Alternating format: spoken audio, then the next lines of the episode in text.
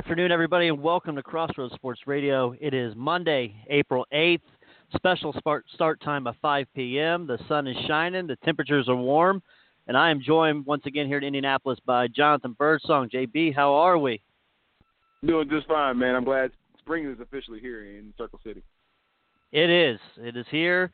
Get rid of that snow. I saw a map of a snowstorm up in the Midwest, and I about had a heart attack until I seen it was uh, Minnesota and all of them. So they can have that all. They can have it. You're right. They can have it. Absolutely. So we have a monster show packed for you tonight. Starting a little bit earlier this evening. We have a lot going on later on this evening. We have the national championship. So we're going to recap the final four first. Uh, John, the first game we had that night was Virginia. Uh, it was them and uh, Auburn. And that game lived up to the billing, coming down to some foul shots from an Indianapolis guy, Kyle Guy hitting three cold-blooded free throws to lift the Cavaliers. Uh, your thoughts, my sir, on the game Saturday night? Yeah, I, I watched that game in its entirety, and that game was um, game was real, real interesting game, man. You know, it was a game of runs and a game of uh, guys. You know, uh, uh, of course, uh, Virginia was up. I feel like for the most part of the game, at least in the second half, and they even you know pulled away with with double digit uh, with a double digit lead with ten points. But uh, Auburn showed uh, the tenacity that kind of got actually got them to this point. You know what I'm saying? And, and uh, they they erased they erased a ten point lead uh, with less than two minutes left, and they actually, like I said, took the lead. But like you said, you can't. You know what I'm saying? You, you, the, the game is played from when the clock starts to the clock stops. And like I said, Virginia, they I'm not saying they're any less tenacious. Uh, like Virginia just pulled it out. Uh, and like I said, Kyle, shout out to Kyle Guy, local hospital, uh, local uh, Lawrence Central product here from Circle City himself. And like I said, they just they kind of they found a way to win. Virginia just finds a way to win. Absolutely. Uh, Virginia had some tough ones. You know, they had Oregon that was had them on the rails, and then the Purdue Boilermakers had them on the rails, and they just keep finding a way. Uh, a couple things on this game. The I, I'll be the first to say it. In the three the three pointer in the corner, it was a foul. You can't. You got. Right. I mean, clear as day is a foul. You can't give that much uh, contact to a defender. He's got to be able to give him a chance to come down. Uh, did the referees miss a possible double dribble? Absolutely, but uh, I mean, yeah, you, you're supposed to have the best of the best at the final four, and something that obvious, I guess, in the middle of the court where there nobody was being nobody's view was obstructed. Uh, you got to be able to have that, and you've been you made it in point last our last show was how bad the officiating has been in this NCAA tournament, and uh, I think that was just another product of it there in that game um, in the Virginia with, and then Kyle Guy, my God, the kid. As soon as he stepped up to the free throw line, I saw a smirk on his face. I looked I looked at the guy next to me and I said, he's going to hit all three of these. He had right, that smirk right. on his face, like you know what, Psh, these are all going in. And if anybody knows Indiana guys, Indiana boys, they can they hit their free throws. So uh, that that's what I noticed. But your, your thoughts on the officiating, the two calls or lack thereof calls. I to be honest with you, over, from the last series, I was, I'm kind of over officiating. Um, in real time, I didn't really see, you know, what I'm saying the double dribble or whatever. They, when they slowed it down, of course, there was a big, there was an uproar about it or whatever.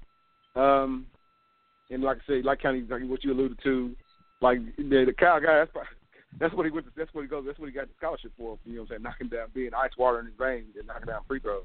Um, the good thing is, man, you know, out of all this, man, Auburn, you know, probably feeling like they were playing with house money. I, you know, what I'm saying I know we we we applauded, rightfully so, Purdue for getting to the Elite Eight. Who had Auburn? You know, what I'm saying. I'm talking about preseason getting this far to the Final Four. Nobody. I guarantee, I guarantee you.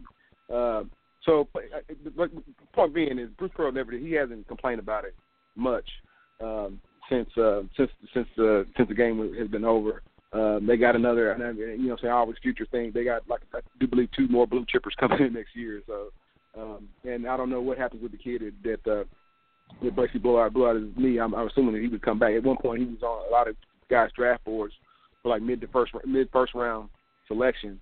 But I, you know, saying with the knee injury, it's a possibility that he high probability that he'd probably come back. So, but like I said, they don't necessarily have anything that. You obviously still want to win as a competitor and as an athlete. You want to win, but they don't have anything to hold their heads on. Because uh, man, I don't want to put Team of Destiny just yet on Virginia, but man, it looks like they're the Team of Destiny. I guess I would. Yeah, I blame uh, I blame CBS. Uh, if you had to put blame on somebody, I blame CBS. Right before the Auburn guy shot his two free throws, he shot the first one, made it, which made it a three-point game, and then uh, let's see, yeah, made it a three point game, and then they showed up a little sports graphic, the one that always jinxes people that they always talk about not missing field goals or whatnot. The kids made 21 consecutive free throws in the NCAA tournament, and then he bricks the very next one. Uh, mm. So CBS, another uh, uh, another uh, uh, I guess, curse that they gave him. No, the curse. Um, now, here, let me ask you about Virginia. Um, obviously, they were the laughing stock of college basketball world last year, getting beat by UMBC in the first round. If they win the national championship tonight, is this not like a one of the greatest turnarounds, or like uh, like a Hollywood story type, going from the most embarrassing loss? Say, yeah. Right, I wouldn't say the greatest turnaround, but definitely a Hollywood story from where they ended up in their where, where their season ended up last year. You know, what I'm saying losing, being being a highly seed, and then losing last year, and then getting to the Final Four and actually winning it. Um, to the point that um, I, I don't even think I, why would I, you know, you know what we I mean, we shared. I know I'm going to keep on talking in circles. We shared a lot of information about the UCLA job, and I know Tony. Everybody's name has been attached to it since Calipari gave everybody well gave UCLA the the the, the breaker said, "No, I'm not. I'm. It'd be nice, but I, I'm in love with Kentucky, right?" But I don't. I still don't. You know, maybe Bennett goes. I, I don't really give it a high probability. You know what I'm saying? You won a national championship, you just want to continue to build where you're at. Um, I know he's still kind of going to be, always be the what third, the redhead stepchild of the ACC when you have the Dukes and North Carolinas of the world. But he's kind of proven that you don't necessarily have to. You don't necessarily have to beat Duke or North Carolina every year to to get to the Final Four or to have a or or to be a number one or number two seed. Uh, he's built a pro. He's built up a very good program, and uh, with with the guys that who you know the guys that I, again I don't know how Kyle Guy got out of. I, I'm gonna ask around again from, from, the, coach, from the coaching from the coaching uh, family tree that I know of here here here in Indiana. But I don't know how a guy like that gets out of you know what I'm saying out of I don't know how he gets out of the city. I'm gonna start not out of the state when we have when this is the you know what I'm saying the hotbed of, of basketball. But, yeah, uh, I just read an article I, that Purdue and Matt Painter was higher on his list than Indiana. I was shocked by that, but with the way Kyle Guy plays defense as well, I guess that shouldn't shock you. Yeah, yeah, and so like and, yeah, and he gets obviously you know what I'm saying he's more of a feature here at, at Virginia, right? So mm-hmm. and they play they play they play a very good team brand of basketball. It kind of reminds you of the San Antonio Spurs. You know what I'm saying? There's a star. There's a star in that in that mix somewhere, but you don't really know who the who the star is. You know what I'm saying? Uh, but you just know that you got to respect everybody's game.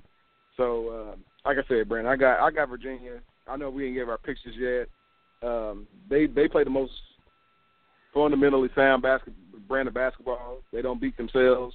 They don't let you get that many threes off. And if you do shoot a three, it's going to be not. It's going to be at their discretion and not at your pace.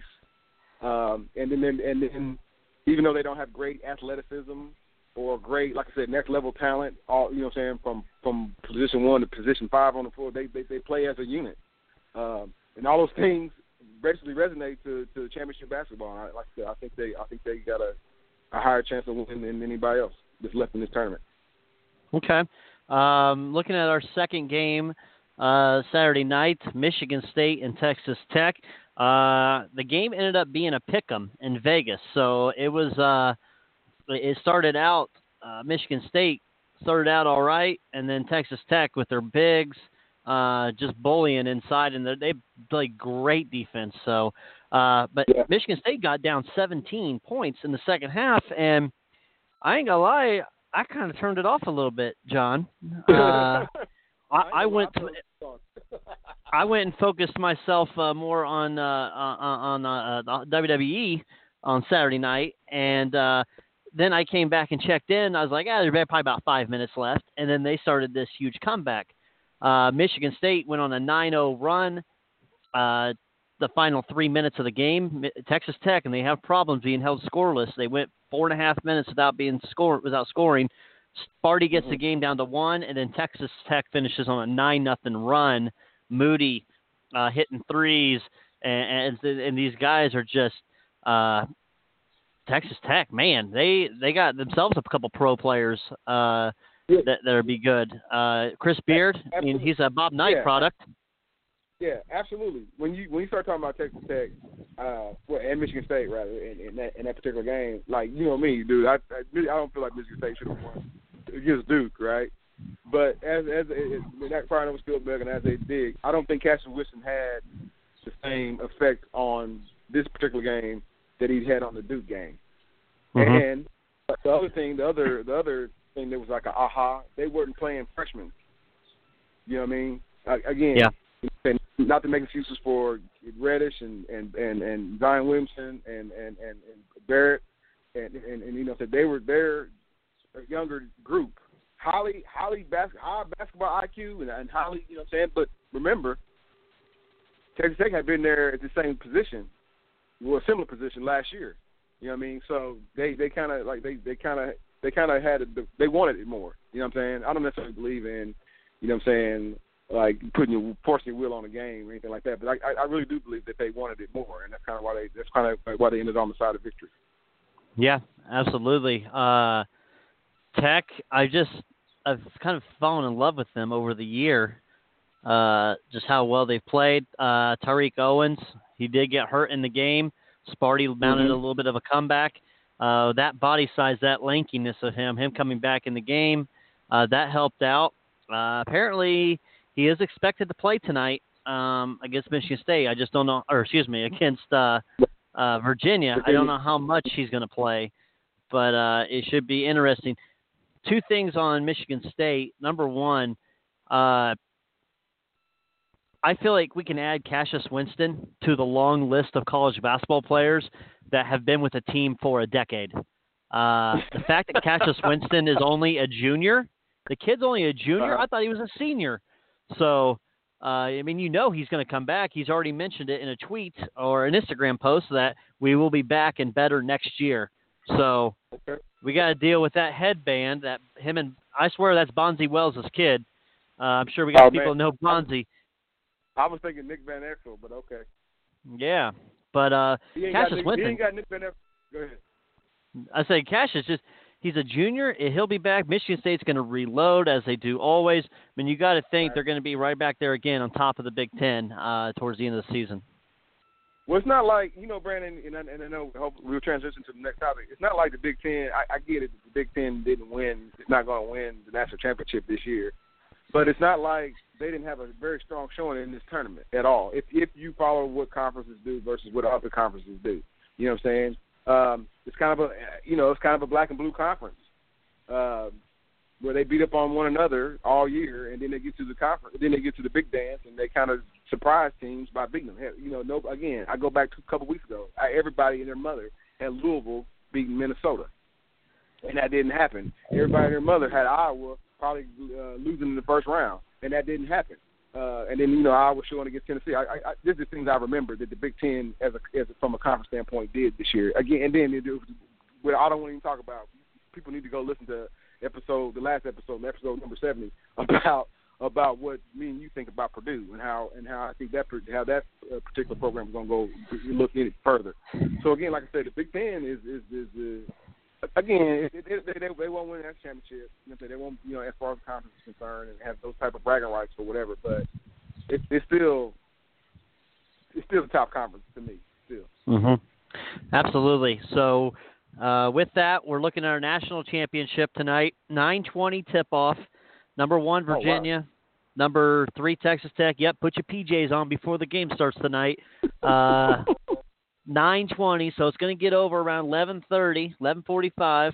Not as late as another topic we'll talk about later on, but uh, Virginia one and a half point favorites tonight. The over under is set at 118, which is the third lowest over under for a national championship game since the final uh, four since they started taking bets. And I believe that was in the 70s. I believe. Okay. Um, the only other one now you got to think 118 points. Both these teams play great defense. 118 points is low, John. I mean, 60 to 60. That's I mean that's over it right there already.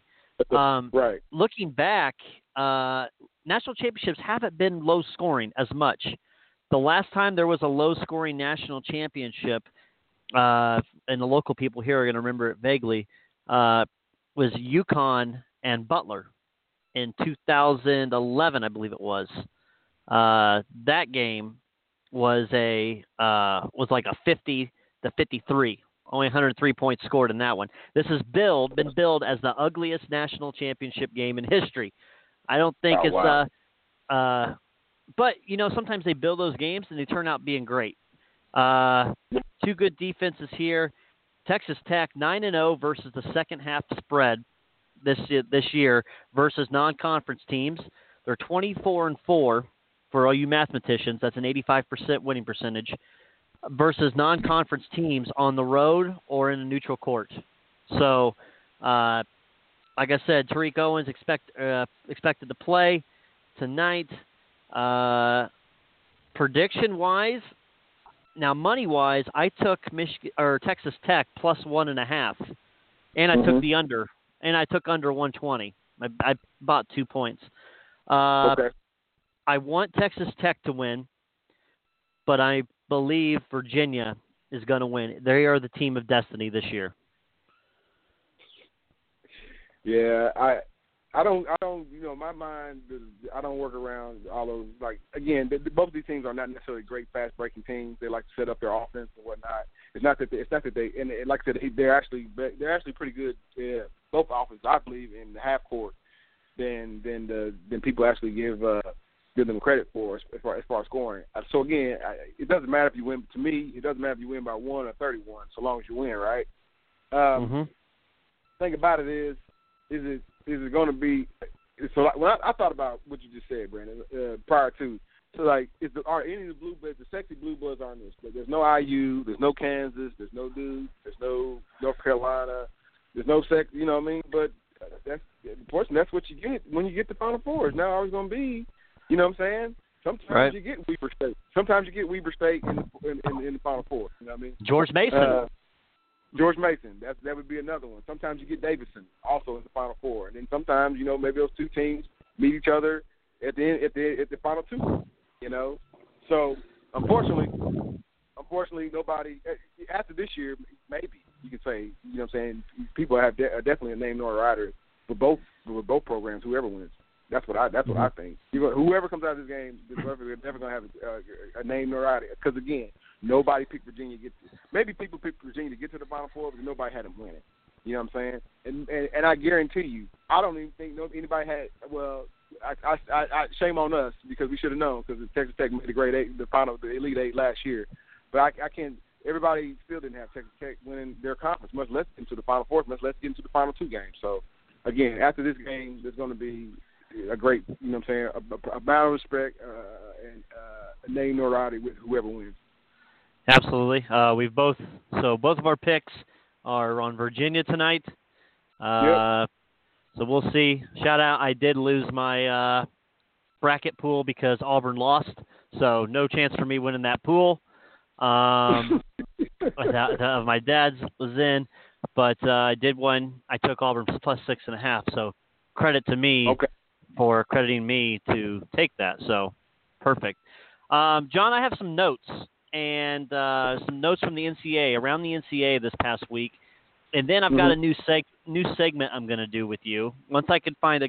It's called the hot topic. Um, it's something Okay. that uh, it's not always com- not always comfortable to talk about sometimes probably, um, or maybe not very many people have looked into it. So Okay. it's going to throw you completely off because I haven't prepped you for this question. So I, because I, wanted your raw emotion thoughts and do it, but I'll It's finish right. that with my last my last statement. Um, Okay. First NCAA note: Romeo Langford has declared for the NBA draft. Uh, very much expected. Um, him and his, of course, his daddy is going to make a statement about him going to the NBA. How it's always been an opportunity. Uh, it- credit. I think IU may have played better without him. Question mark this year? That's the question you asked me. Yeah. You gotta be so you know all these Seth Green and all all these you know so you gotta have if you're gonna have if you're gonna go to one and done route you gotta have more than one and it's, it's kind of a, a proven science that you kind of got to do. Cal's had more than one and and then Coach K had more than one to make it work. One and done are on a different path to the NBA, right? So they think a little differently than the average college player, right? Fair Right. foul, happy or sad, whatever, right? They they just they just do. But at some point, it's still on the college coaches staff to marginalize it, marginalize their talent, and get them properly motivated to be a part of the team, to be just like the next man who they're sharing, you know, what I'm saying, the bench with or or the, or the court with. Um, kind of. So you're you're right. They did. Romeo Langford is basically on a showcase. So I, I'm sure they knew whoever scout was in the in in the, in the in the audience or you know what I'm saying the crowd whenever he was playing, and those probably if if, if we could go back, those probably the best games that he had.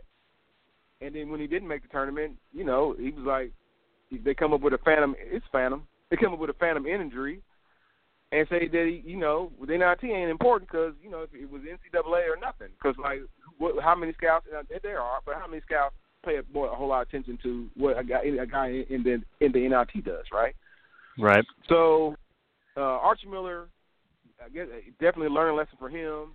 I, I would assume the pressure was put on him that he had to deliver Romeo Langford uh, by the administration. He did, but what you know, what I'm saying what he did, what he did with Romeo Langford and how he utilized him, and, and did he put him in the right spots? You know what I'm saying? Developing. The the answer would be no. Uh, so we'll get to see what Romeo Langford potential was going to be because everybody, everybody and mother, you know what I'm saying, on the TV and, and scouts and in between, and even me said he's got an NBA level, but he's got an NBA body, but an NBA level potential talent, and that's kind of what the lottery is all about, potential. hmm Um, so we'll, like I said, we'll get to see, and he'll, and but the, but as far as the the coddling, uh, I, it's all business in the NBA. You know what I'm saying? Because remember, there's other guys that want your job. Grown ass men. Yeah, they, they they want your job just as much as you you know think that you deserve that job. Mhm. So if he if he can't learn to hit consistently a 17 footer or a three pointer, then his time in the NBA it won't be short because again he still got that pro body and he still can finish around the rim, still athletic, but he'll be a much traveled uh, asset, always in a, always involved in a trade. Yep, absolutely. Um, I think it was well said. Uh, also, up the road, Purdue. Carson Edwards ex- announced he's declaring for the NBA draft. He has hired an agent, so his uh, career at Purdue is over. Uh, Yep. We we kind of expected this. This was the best time for him to come out based on his performance. Um, Yep. I don't know if the Boilers could get right back to where they were and him have a performance like that in the NCAA tournament. They always said sell high, right? In stock, when you buy stocks, sell high, buy cheap. Well, Carson Edwards is selling himself high, and uh, I can't fault him for it whatsoever. Uh, absolutely not. Um, if you know, the crazy thing about it, you know, the, the NBA scouts are crazy over Langford's body type, and they question because you know they question Carson Edwards' body type. But there's one thing you can't question is Carson Edwards' heart and his commitment to becoming a better basketball player. He became a better basketball player than he was last year to this year, and his jump shot. You know, what I'm saying I know. I know sometimes it went cold there. I know we talked about the, the two and twenty-three uh, times uh, times plural that he that he had to go over year, but like but like once he's on, he's on. Uh, the NBA rules are a little bit different than uh, than college rules as far as defenses are concerned. Uh, the hand checking is not as not as intense in the NBA, and it's a free as there's freedom of movement. His main his main hurdle is going to be can he run a can he run an offense for a team? Can he play? Can he actually play real point guard? uh, that kind of makes me think. But again, Brandon, and anybody else who's critical of him leaving early, like you said, sell high. But and I, and I also point to guys in the NBA that have his body type that actually have found success either with championship level teams or found success with big time, uh, big time me and you, big time NBA contracts. Quinn Cook, championship level success, playing back a role uh, with the Golden State Warriors. He's he's listed at six foot, and when he came out when he came out of school, he didn't have the offensive talent that Carson Edwards has. No, not even in his wildest dreams. You know what I'm saying?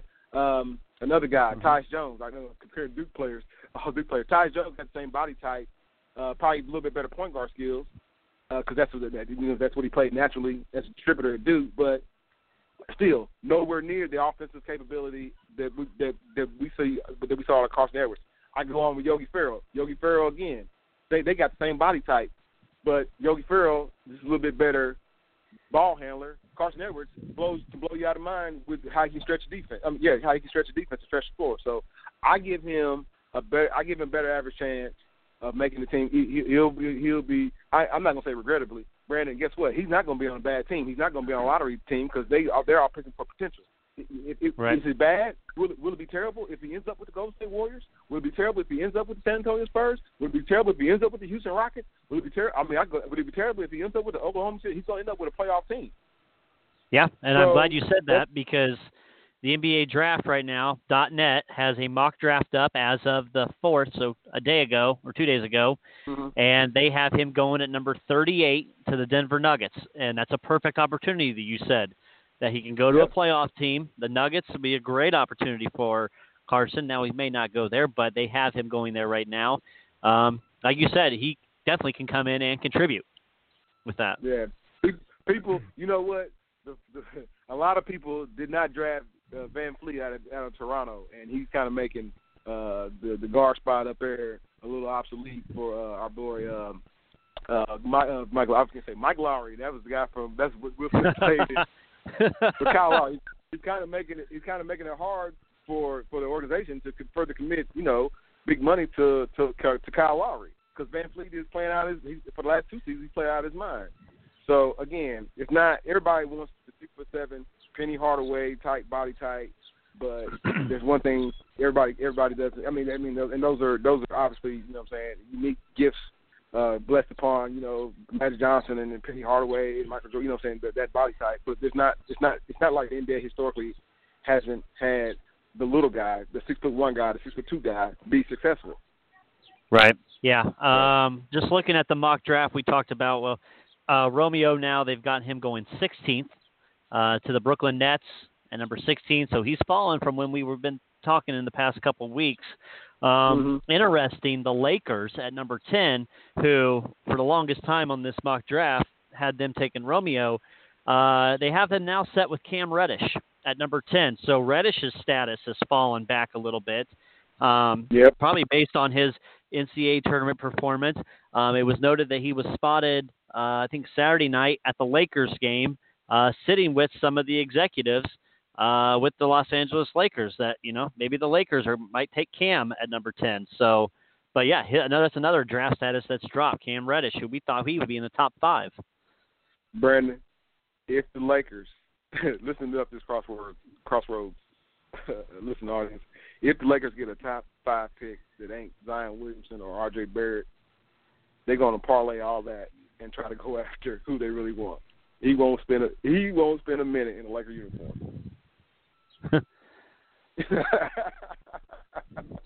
he won't. He won't. But, but yeah, that, that's the yeah. I, I, they'll they you know the Lakers got to improve their roster, and he would be of course he would be an improvement if they picking if the Lakers pick between seven and ten if they if that's how the lottery kind of pans out. Um, uh, Reddish, uh, Cam Reddish has got. Don't get mad, Brandon. Cam Reddish has got Paul George level uh, capability. But again, you know, he's probably still two or three years away from being what we saw here in Indianapolis is Paul George. Yeah, you know who else I think's got uh, Paul George talent, and he's in the college oh. ranks right now as well. Um, that? The the uh, I think his last name is Hunter from Michigan State. Uh, I can't think of his first name. Uh, oh, you talking about put, Hunter? Or are you talking about Henry? Are you yeah, Aaron Henry. He's got that yeah, he's got that body type of uh, Paul George. As reminds me uh, maybe his Yeah, game a little bit. And he's actually an Indianapolis boy too. Yeah, the only thing with him, and and this is what I got. I got this from the, off the coaching tree when I when I talk when I I get information from people. You know, what I'm saying people actually watch guys and and not necessarily are there. Is that he got to commit? He got to learn how to be a better defender. The Yeah. offense- He's only a freshman. his offense- yeah, his, you're right, right, exactly. His offense will come, and he's got he's got he's got a nice little arsenal around the you know to around the rim or whatever. But he's got to commit. He's got to become a little bit better defender. But yeah, he's definitely he's definitely on everybody's watch list for sure. Yeah, came from Ben Davis High School, freshman, averages six points this year. I just watching him out there. Yeah, he made stupid, dumb freshman mistakes, but watching him play out there a little bit, it kind of reminded me of like a Paul George ass. He's got the body, uh, six five, two ten. Once he gets a little more muscle on him, I'm sure that they'll get him. Uh, three years from Right. now, he could he could Right. possibly have that talent. So Right. Okay. Um, my next question and our topic, I guess, I have with this NCAA notes, and you can either we can either move on from it or talk about it. I don't care. Uh, Michael Avenatti with the Duke, uh, Nike. Zion Williamson's mom. Uh, is there? You think there's anything traction there, or should we not even worry about it? Who cares? You want my whole honesty, or do you want? I think the Uh, cro- I think you owe the Crossroads world honest honest opinion. I don't really care. You know, Brandon, if you were, if you right, if no, so, seriously, if you were six foot eight, six foot nine, whatever, could shoot out the wazoo, you know, shoot the basketball out the wazoo, and there's an under table agreement. I'm just being honest. There's an under table agreement. That's what it is between the NBA and the NCAA. Even though the NBA says you can come in and make it, at the G League level and make thirty five thousand dollars to fifty thousand dollars a year, it, but look at the opportunities that you can make for yourself and brand yourself in the NCAA. You know what I'm saying? So what do you do? What do you do? So reading reading the tea leaves, did Duke actually give him money or his mother money? No. If No. If, if, if, if you buy into what Avenatti is saying, did Duke actually give him money? No. It was uh, Nike. If, if, it was right. If you believe it, it was a rogue of Nike to say, "Hey, man, we need you to go to a Nike school so that when you graduate, wink, wink, or when you declare, you already have an established relationship with us." Again, if anybody gave, and I and I have never been, there and I, like I said, I've never been in those shoes where I could be, you know, where I have a LeBron level of talent, or I have, you know, what I'm saying, you name it, Zion Williams level of talent. You know what I'm saying? So.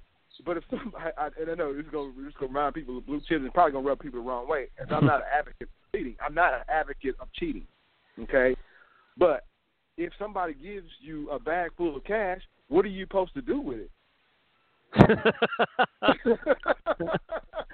Uh, hey, Oh no, no, no, no, no. I don't want to. You know what I'm saying? So again, there's there's all urban legends about what boosters and what shoe companies have done for uh, have done for athletes. Reggie Bush had to give away his national, but did he cheat? He had to give away his Heisman Trophy. I mean, technically, the Bush push is cheating, but that's on the official, not Reggie Bush. The, the, a right. gave It was his nothing on the booster- field. Right. His booster uh, booster gave his mother a house.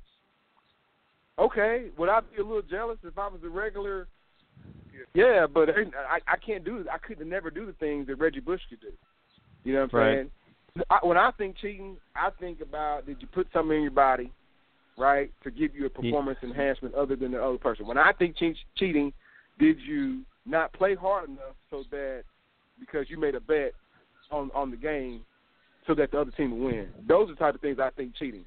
I, Yeah. Like, I know, so like when somebody says, "Hey, they gave, we- they might have gave whoever, Michael Avenatti, whoever, you know what I'm saying? I, they gave uh, Zion Williams' mother a bag full of cash, a la, uh, a la Blue Chips and uh, Matt Nover. I can't think of his name. Nick Nolte? Yeah, no, no, no, no. Matt Nover, because that Matt Nover got got the bag. In, the Oh Blue yeah, Chips. yeah, yeah. I can't think of it. I can't. Butch McRae. No, Butch McRae was Penny Hardaway. I, I gotta, I gotta refresh myself on on on, uh, on Blue Chips. But Matt Nover's the one that Matt Nover actually. Matt Nover from IU played in Blue Chips. Uh, actually got the bag of money. And but like so like I said, what he but he but like the way they did it was like totally like overt. Like it wasn't even covert. But he told him I need a, a bag of money and there's that much in it and, and you know. that- But again, what are you supposed to do? If somebody says, "Hey," and, and everybody in America wants your son to come play for them between between Calipari, who probably showed Zion Williams in the world and the airplanes and the Titanic too, and where the mm-hmm. aliens and Roswell were at. What are you supposed to do if Nike says, "Man, you know, we want you to go to Nike school," and then he chooses to? I, I mean, if if you believe in the report, Right. but ultimately, like I said, ultimately, like I said, I don't care. I don't think the NCAA cares. If, like you said, Duke didn't give them the money, their hands are kind of wiped clean, and he's go he's going to he ain't declared yet. I went to the Final Four's over. He's going to be he's going to be. It, what does it matter? Come with that information prior to the, the tournament started or prior to his career at, at Duke starting. You know, right. but but, he- but like you said, it has nothing to do with Duke itself. It was Right. between Nike and the family. Well, between The only thing Duke had to do with it was the fact that he went from he went, hey, we need you to go to a Nike school, and the top school, boom, is Duke. Right. The thing about the thing about Avenatti is, just two weeks ago, he he was trying to he was trying to press Nike for the same bribery tactics that he's accusing Nike of doing with Zion Williamson. So man, I, dude, I, dude, I'm, I'm not An- buying it. what'd you He's call a- him? Ambulance he's, chaser. He's the ambulance chaser, dude. That's what he is, man. That- Uh, now, a here's call. what it is, Brandon. It does leave it does leave other people it does it does leave a bad taste in those teams who aren't quote unquote cheating. You know what I mean? Mhm. Like so, like the Purdue's of the world, who you know, so who I basically think run a pre- who don't get the blue chippers. They get they get four star guys. They don't necessarily get you know five star guys. But Purdue's of the world, and maybe I don't know half the Pac-10, right? Who don't get blue chippers. It leaves a bad taste in their mouth. But I, do. I, I, I ultimately, Brandon, like quite honestly, I don't care. Okay. I- Uh, we we do got a call real quick. We'll take this. I think it's Oh. our boy, uh, oh, come on in. Sweet Lou, or is that you? It is. I didn't think you even knew who I was. Oh yeah, absolutely. How are you, my man? All right. Well, we're about three and a half hours and counting until the probably one of the best sports nights of the year. Yeah. Uh, well, th- ha- good or bad? I think bad because it ends the season for me. Yeah. I wish know. uh, we need to go double elimination. double. Yeah, like a best of three. yeah, exactly. Uh, Lou, Yeah. what was your thoughts on Final Four weekend? I know we kind of hit on it already, uh, to top our show off, but Right. uh, what was your your thoughts of it? Well, it, I wasn't. I wasn't too. I did take Virginia. I mean, I was kind of surprised how the um, result came out. I mean, you know, d- down by just um, you know they're trailing. Just about they, it was you know, excuse me, came back came back close down. If it wasn't for that last foul shot, you know, they would have lost. So it was by just pure show, dumb luck that Virginia was able to pull it out. Yeah, Now, I mean, Michigan State, it- Texas Tech, I, that game I could have thought went either way. I mean, of course, I've seen Izzo choke before getting to the Final Four, making it to the final game, and you know how it happened. So I really wasn't surprised by that at all, uh, by the result, and by uh, 10 points for Texas Tech. So, um, you know, I, I could have thought that game would have went either direction. Yeah. Auburn, I got to give Auburn credit, though, for hanging in there for that game. I mean, I knew it was going to be the better game, though, of the two. Yeah, and I agree that you know Virginia, yeah, it's luck. They got luck shot, but that's part of the NCAA tournament. Who who is hot at the right time for six games? You got to have a little luck on your side to you know to win the national Yes. title. And not the best team doesn't always win the national title. No, Uh, they don't. so, and that was one thing I was listening on the radio this morning, and that was one of the things they were stressing as well. And I thought about it at stoplight. I said, you know what? That's 100% accurate. They the best team doesn't always win. It's who's hot right now, and right now Texas Tech and Virginia are the two hottest teams. Yeah, So- who would have thought? You know, well, you know, very rarely does the two best teams, you know, or the four best teams get into the Final Four because, you know, as you know, they get in the later rounds. You know, it has to handle, it has to be who can handle the pressure the most um, to carry that far because that's what's going to get you there, to get to that next level. Who can handle it under pressure? The more you can, the better off you're going to advance. If you choke, then you're not you're done. Yeah, absolutely. And uh, and uh, the women's game last night was was uh, pretty phenomenal too. yeah, that was. I did tune in and seen the final, uh, watch the final quarter. It's still weird to say quarter in college basketball, but uh, I final know, quarter the of uh, it. women's game, the women's game, you know, changed it. yeah. Uh, and do you think, uh, do you think that'll transfer over to the men's? Hmm. I don't know. I mean, I've heard some talk about maybe they might want to do it, but um, you know, so far it's just all talk and nothing has been really been, you know, of that. I don't really see it happening anytime soon. Uh, maybe like doing like some preseason tournaments, but as far as regular season and and the tournament, uh, no, no. They might just do an experimental for like the the the uh, preseason tournaments. I know, uh, I know, I wasn't the only one Saturday night for that first game with Virginia and Auburn, where the final eight minutes without a dead ball and blowing through two media timeouts. I Yeah. loved it. Yeah. I mean, it was a little tricky for me though, because uh, I was actually on the air when the game when the first game was on. I'm like, okay, this is gonna this is gonna be a challenge, but I'm game. yeah, Yeah. absolutely. what else? You, what else you got, my man? well, of course, uh, and the NBA season wraps up on Wednesday, the regular season that is, and at least I got one team from the New York City area that's going to be involved in the playoffs. No, it's not the team from Manhattan. Congratulations! The team, Congratulations! not the team from Manhattan, but the team from Brooklyn. Yeah, first time in three years, I think. The last Four. three years, they've been four years. So Warriors. yeah, I mean Brooklyn came into uh they came into Indy here where we're at and uh Yeah. put a stomping on the Pacers Sunday. So that was Who'd have thought that, right? Thank them. Well, at home. spank 'em. Well, I've already told Jonathan I've declared the Pacers dead. So Oh, after wow. the uh Well, after the ending of the Boston game and then that one. Well, I kind of So- declared them kind of dead, you know, um, early in the season after one of your teams had a devas- uh, players had like a devastating injury. Yeah, Oladipo. Yep. Oh, Uh, so I'm like, hmm, you know, what So- can happen? You know, what can it be? You know, how far can they go without him? Yeah. You know, I thought well, they were going to be gone. You know, yeah, they I talked they about much of a chance. with him, he was. I mean, looking real quick at my notes I have for tonight, uh, the Pacers. I mean, they were 16 and 18 right now since the Oladipo injury. So two Uh-huh. games below 500. And here's, I think, here's the kicker, John, and you'll even admit this yourself too. The Pacers are six and 15 since the injury uh, against playoff teams. That's not Uh, good. That's not good. That's a nightmare. Yeah. Uh, they yeah. they may win one game in the playoffs against Boston. And that's it. One game. They might win Now, one uh, game. Yeah. Now would they haven't. Um, now there's still some uh, matchups that need to be determined. Uh, correct? Yeah. Because I don't yes. think that I don't think the Nets know where they're going yet because they have they have a spot locked up. We don't know if it's going to be sixth or seventh. One thing though I do know is if they if, if they do get the sixth seed, they're going to go up against Philadelphia. Ugh. yeah. If I say if you had your choice, who would you rather have? Philly, Toronto, or uh, Milwaukee? Ooh, triple threat.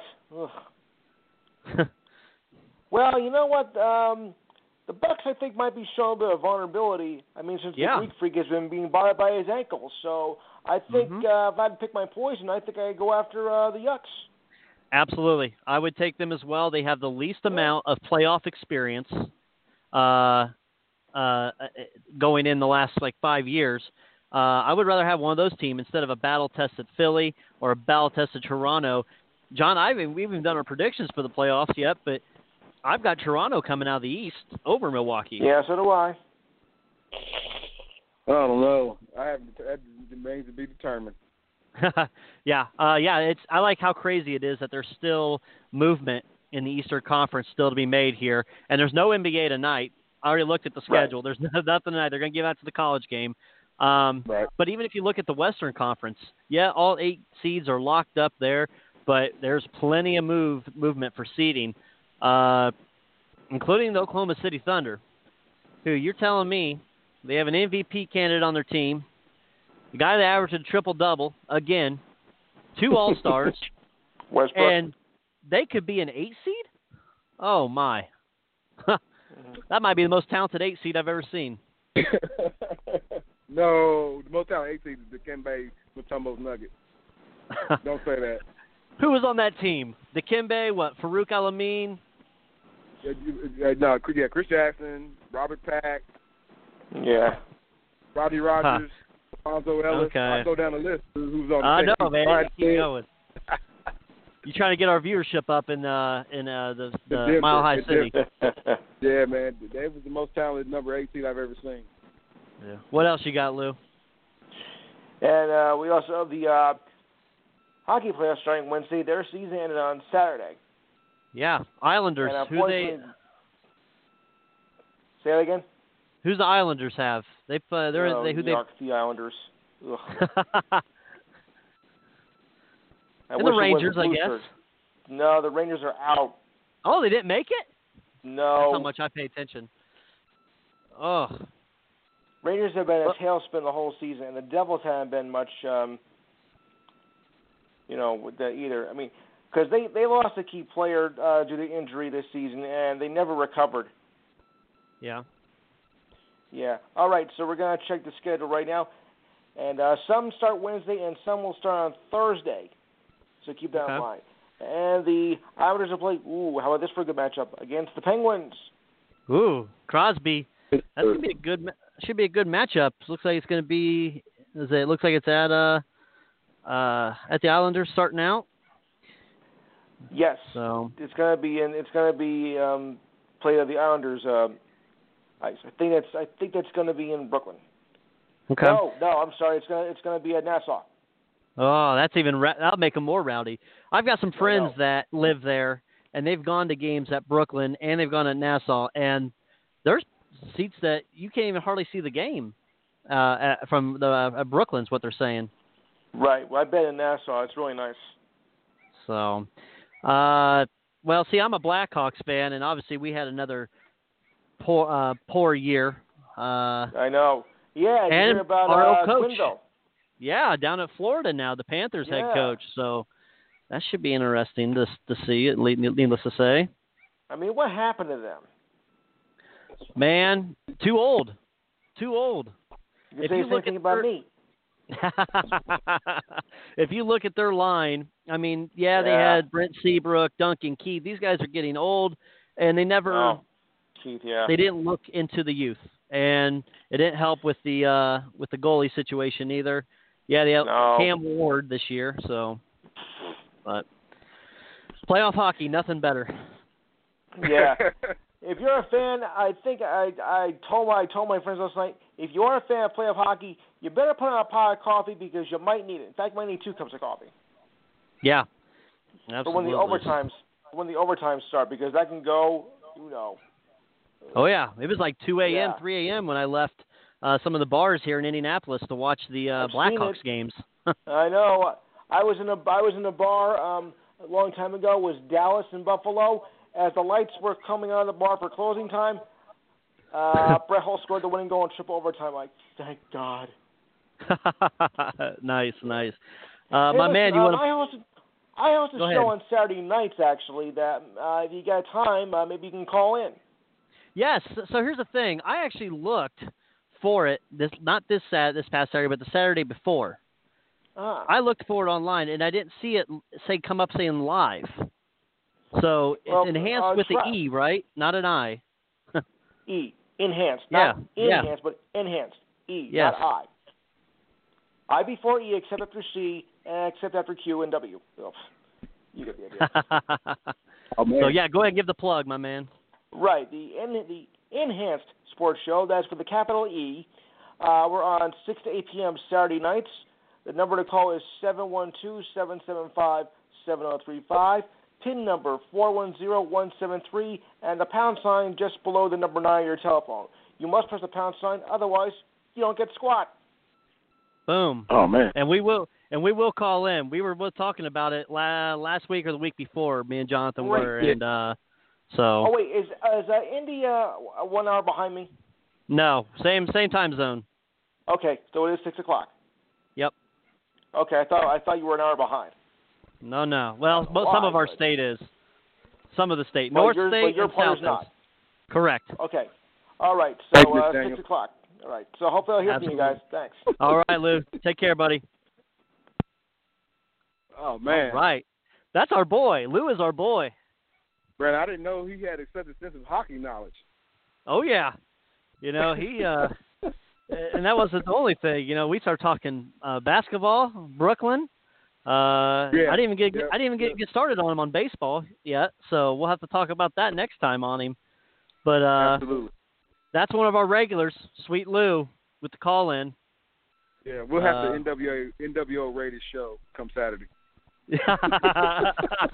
exactly. All right, John. A few other notes I have NCAA real quick. Um, I re- it was reported yesterday UCLA uh, is going after Rick Barnes. There is interest in Rick Barnes. He met with Tennessee. Uh, Five million dollar buyout. Does Barnes? He said he should have a decision made by tomorrow. Should he stay at Tennessee or go to the Bright Lights UCLA? Man, these dudes are using UCLA like a old Kleenex. all right, they're using they basically kind of going back to their programs and saying, "Hey, what can you do? What can you do? Can you get close to what UCLA was thinking about paying?" I don't think I don't think there's a mm, snowball's chance that Rick Barnes goes to UCLA, uh, especially with that five million dollar buyout. They they UCLA kind of flaked on the, the, the coach from TCU and they they're not seemingly in a in a in a they're surely not one to wait on an answer from Tony Bennett from Virginia. So they're just kind of just throwing up anything against the wall to see what sticks. Um, I, I remember it was about a month ago they they, they were interested in they, there was talks about Painter, and again I don't think Painter kind of fits that that mold that they're kind of looking for. They they they, they want national recruiter that can pull from Georgia, they can pull from Texas, they can pull from Canada, they can pull from wherever and unfortunately they can't. If you can't, if you can't get Cal, if you can't clone, and I said clone. If you can't clone Mike, Coach K, then who else? Who else is there, right? They can, they can Yeah. do that. Now you know would have been interesting, but now he's he's he's off the. He's, it would have been Tom Crean. Believe it or not, I know this is another Indiana guy getting that job. Tom Crean you're right. Tom Crean has been a proven guy that can that can recruit nationally, and that's kind of what kind of turned him off with some of the uh, old IU faithful because he Right. didn't necessarily have recruit, he didn't necessarily have recruit the state.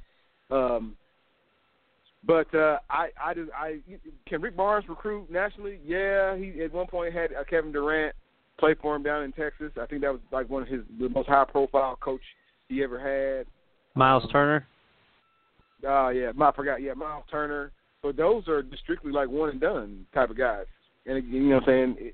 Do I give him a? Is he a better coach, uh, more equipped coach than Archie Miller, or, or you know what I'm saying? Who? I'm, I'm just being honest. I'm, I'm gonna give you a definite yes. But I just think he's just going. That kind of what Cal did. Like Cal, Mhm. there's no way Cal was going to UCLA. I don't think there's no way. Brandon, you know what? Why and why go to the Pac-10? Yeah, it could be an easy conference for you to win in two or three years.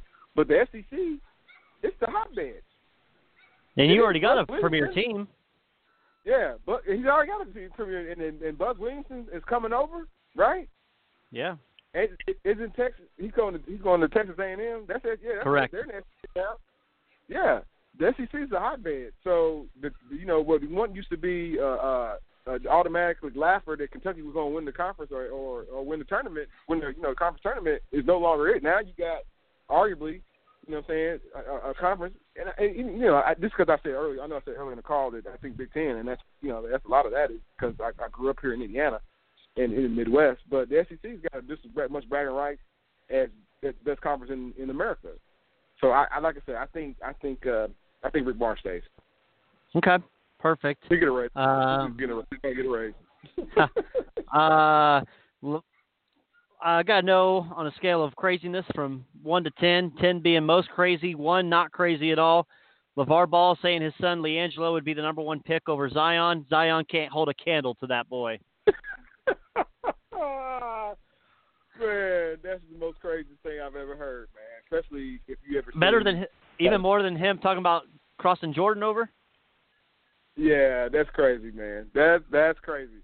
If you ever get a chance to look at some of those tapes or, or grainy videos when the Ball brothers went over to uh, oh my god, I don't want I don't want to butcher the country they were in, but when they went over to the Euro League to see if they could, you know, what I'm saying had a shot, man. Mhm. I would give Zion Williamson would go over there. I'm not saying he necessarily dominate because he's still playing against grown man, and I don't necessarily think Zion Williamson's going to dominate next year when we see him in NBA. There you, you will see flashes of what he will potentially be four or five years down the road.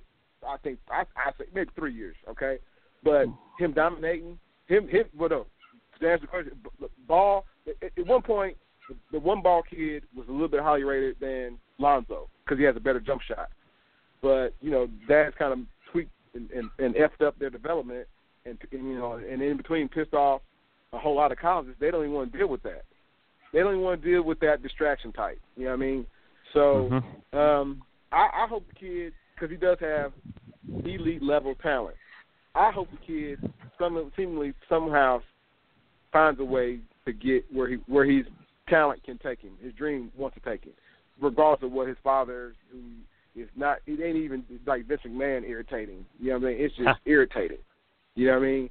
Uh, Mhm. hopefully, he, he hopefully he gets to the point where he, he wants to go. I think Lonzo is. Lonzo's, you know, kind of done with Baller Brand and, and suing co managers and and thinking about seemingly, you know, emancipation. I mean, he's a grown man, but like, you know, Brandon, you cannot turn down just because you're just because your father has a dream of a family branded. It has to. You still, you still have to have a strong business sense about Oh, yeah. how how to run how to run your own business. Uh, where where you're you're you're in charge of your apparel and what you wear and, and how much you get back from from a shoe company or how much you get back from a t-shirt company. I know the Nikes in the world, the Adidas in the world offer Lonzo Ball, you know, not necessarily double digit millions of dollars, but they offer him millions of dollars to come be an endorser. And because his dad wanted to start this over here, he had to he had to go with what his dad said. Now he's a little bit older and seeing what guys are getting, and like now his you know his his, his pot is not as big as somebody who who's just as, that he's probably better than. So um, Okay. I- I hope- so on a scale of one to ten, on a scale of one to ten, what what was the worst? Ten being the craziest? ten is craziest. That's the, that's like a that's like a twelve. Okay. crazy. All right, John. Now it's the part of the question I'm going to ask you. Okay. It's a little crossroads. We're going to like to go. We part of crossroads sports is saying things that or diving into topics as well that's not always comfortable to talk about or um, it kind of gets overlooked. So today, John, my question for you, um, and those that are listening or so, uh, uh, John, my question to you.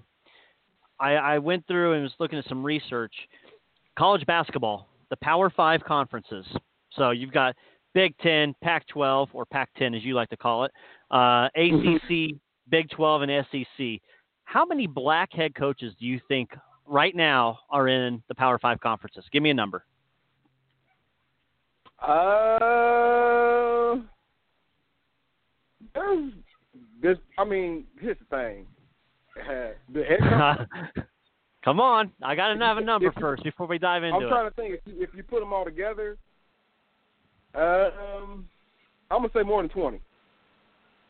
More than 20 black head coaches in the Power Five conferences. That's what you say, right? Yeah, I, that's What what, if I'm I- saying. Yeah. What What if I told you there's only seven? What it, so And- shock list. So uh, you have uh, there's two in the SEC. Two were just fired, Arkansas's and uh, Alabama. Avery Johnson. Okay. One one was hired, so the SEC is back to two. The Big Twelve. Jerry Stackhouse, right. Yep, Jerry Stackhouse as well. Big 12, two coaches. Shaka Smart being one of them. ACC, three coaches. The Pac 12, Okay. zero. The Big 10, zero.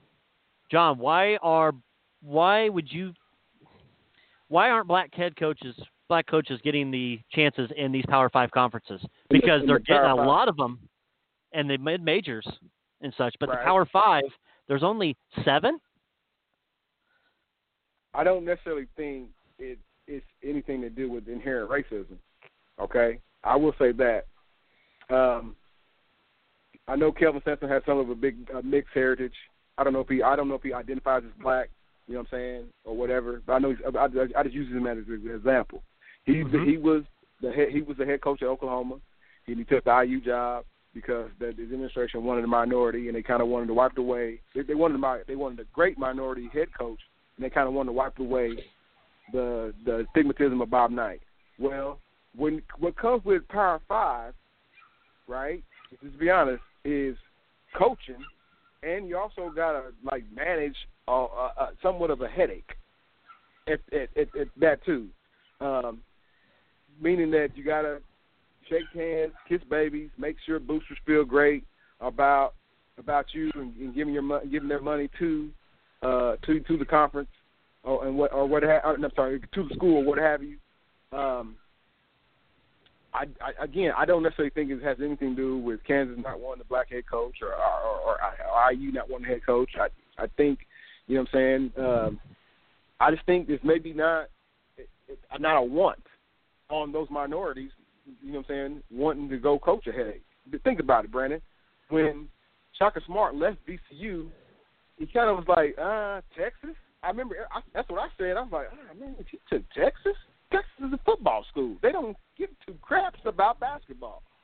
I don't think. I think from a from a from a personal standpoint, and far his development of his program, they loved it. They loved that he he loves it that they won the NIT. But even when Rick okay, even when Rick Barnes was in Texas, they he he only got them to a sweet. He only got them so far, and then they they they ultimately fired him. You know what I mean? Because, yeah. because the reasons that because of the reasons that I said because you know they didn't you know what I'm saying it's pressure. A lot of pressure comes with those big time schools. We got to if, if you're gonna have boosters and, and alumni pumping in money into into the organization, you know, um, it it is they gotta they gotta they want they gotta believe in what you're saying, right? You gotta believe in what you're what, what you're what what whatever program you're running with your kids and who you're bringing in, and they also gotta they also gotta you know believe in again, like I said, you're talking about big money. They got to believe in they got to believe in that individual. Yeah, um, culture and family, I think, would be two big things as well. Right. So you know, um, a lot of I don't know, uh, maybe a lot of I, I just say maybe a lot of black sometimes black coaches don't want to have to deal with that. They just want to coach.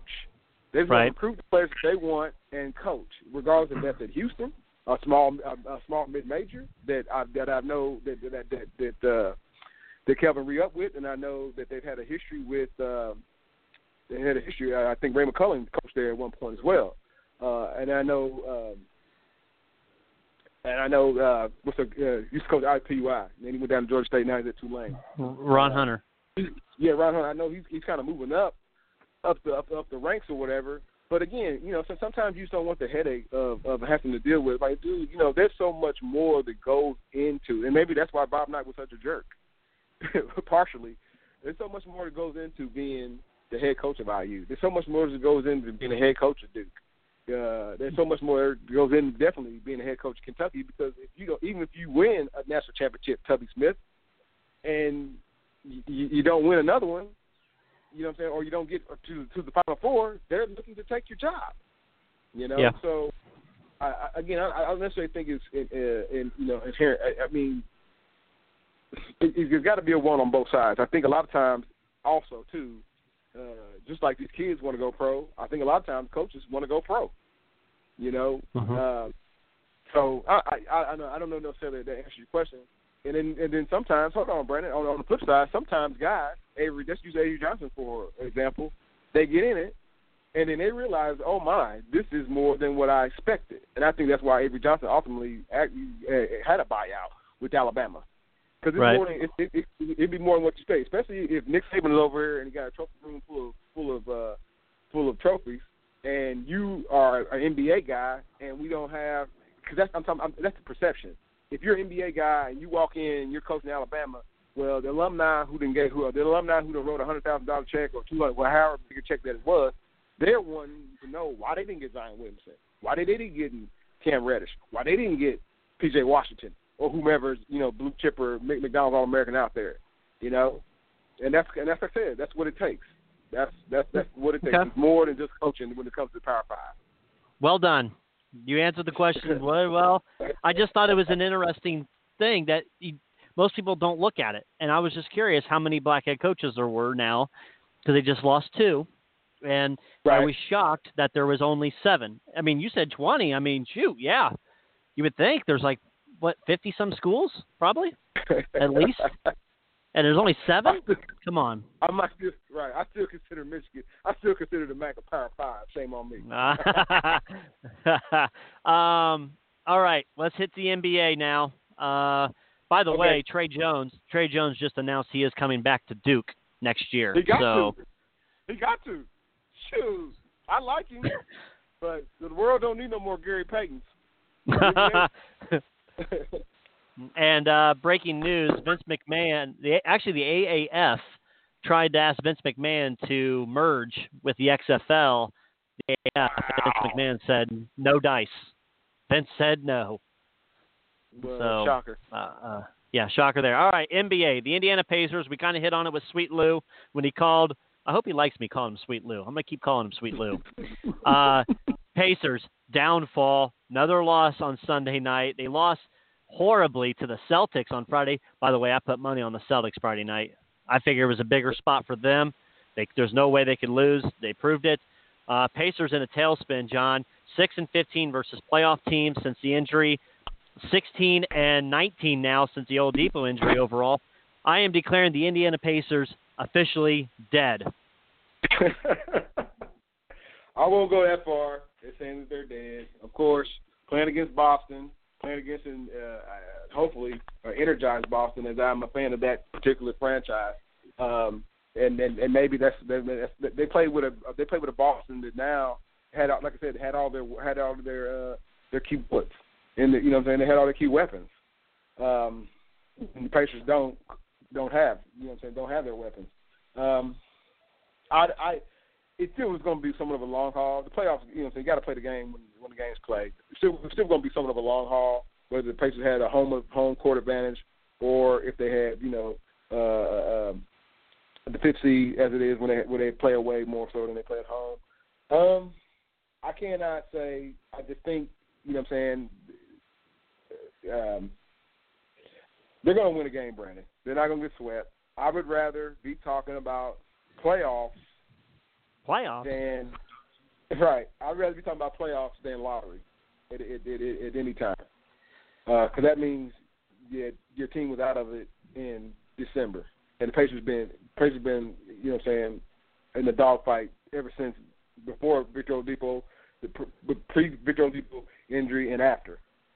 So mm-hmm. uh, I get it that the stats suggest that they struggle against the, those elite level teams that have all their you know what I'm saying all their all their weapons, you know what I'm saying, and you know what I'm saying, uh, on the floor and available and ready to play. Um, it kind of does. It speaks to the depth that Kevin Pritchard has put together. That they've been able to bounce back between third, fourth, and fifth. So, dead to me. When you say dead, that dead. The season. Listen, Brandon, that suggests that the season was a failure, and I cannot say. No, no, no. I'm saying the season is dead. It's over. It's time to shut the book, close it, take Banker's Life, put the basketball goals up. Well, I guess you got to keep them out for the fever, but they're dead as well. They well, they're oh, the worst team in the WNBA. Uh, put the men's basketball goals, uh, the jerseys, put the Pacer stuff, put lock it all up until October, because we may win one game and if you haven't been to a Pacer game yet, folks, I'm going to tell you this. You got two games to go see them. Woo. You got two games. I want them to win, John. Trust me, I'm the biggest Pacer fan, and you know how much I love the Pacers. And Willie Martin, if you're listening, you're going to agree with me. This team is dead. There is no way, as talented as Boston is, that we're going to go in there and at least win two. And Boston, ain't no way everybody's gonna get back healthy, and then you're gonna see what the Pacers are really about next year. because well, you said everybody has to be healthy. I'm thinking Victor Oladipo. No, no, no. I'm talking about the Pacers as construct as right now today. all right, all right. Uh, hey man, how concerned are you about Space Jam 2? LeBron James can't find ca- a cast to film the movie. All the big names don't want to do it. All big name basketball players?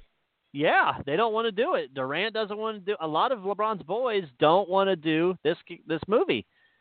Oh wow, good way to do it. If they don't want to do the movie, they sure as hell don't want to go to the Lakers and play with them next year.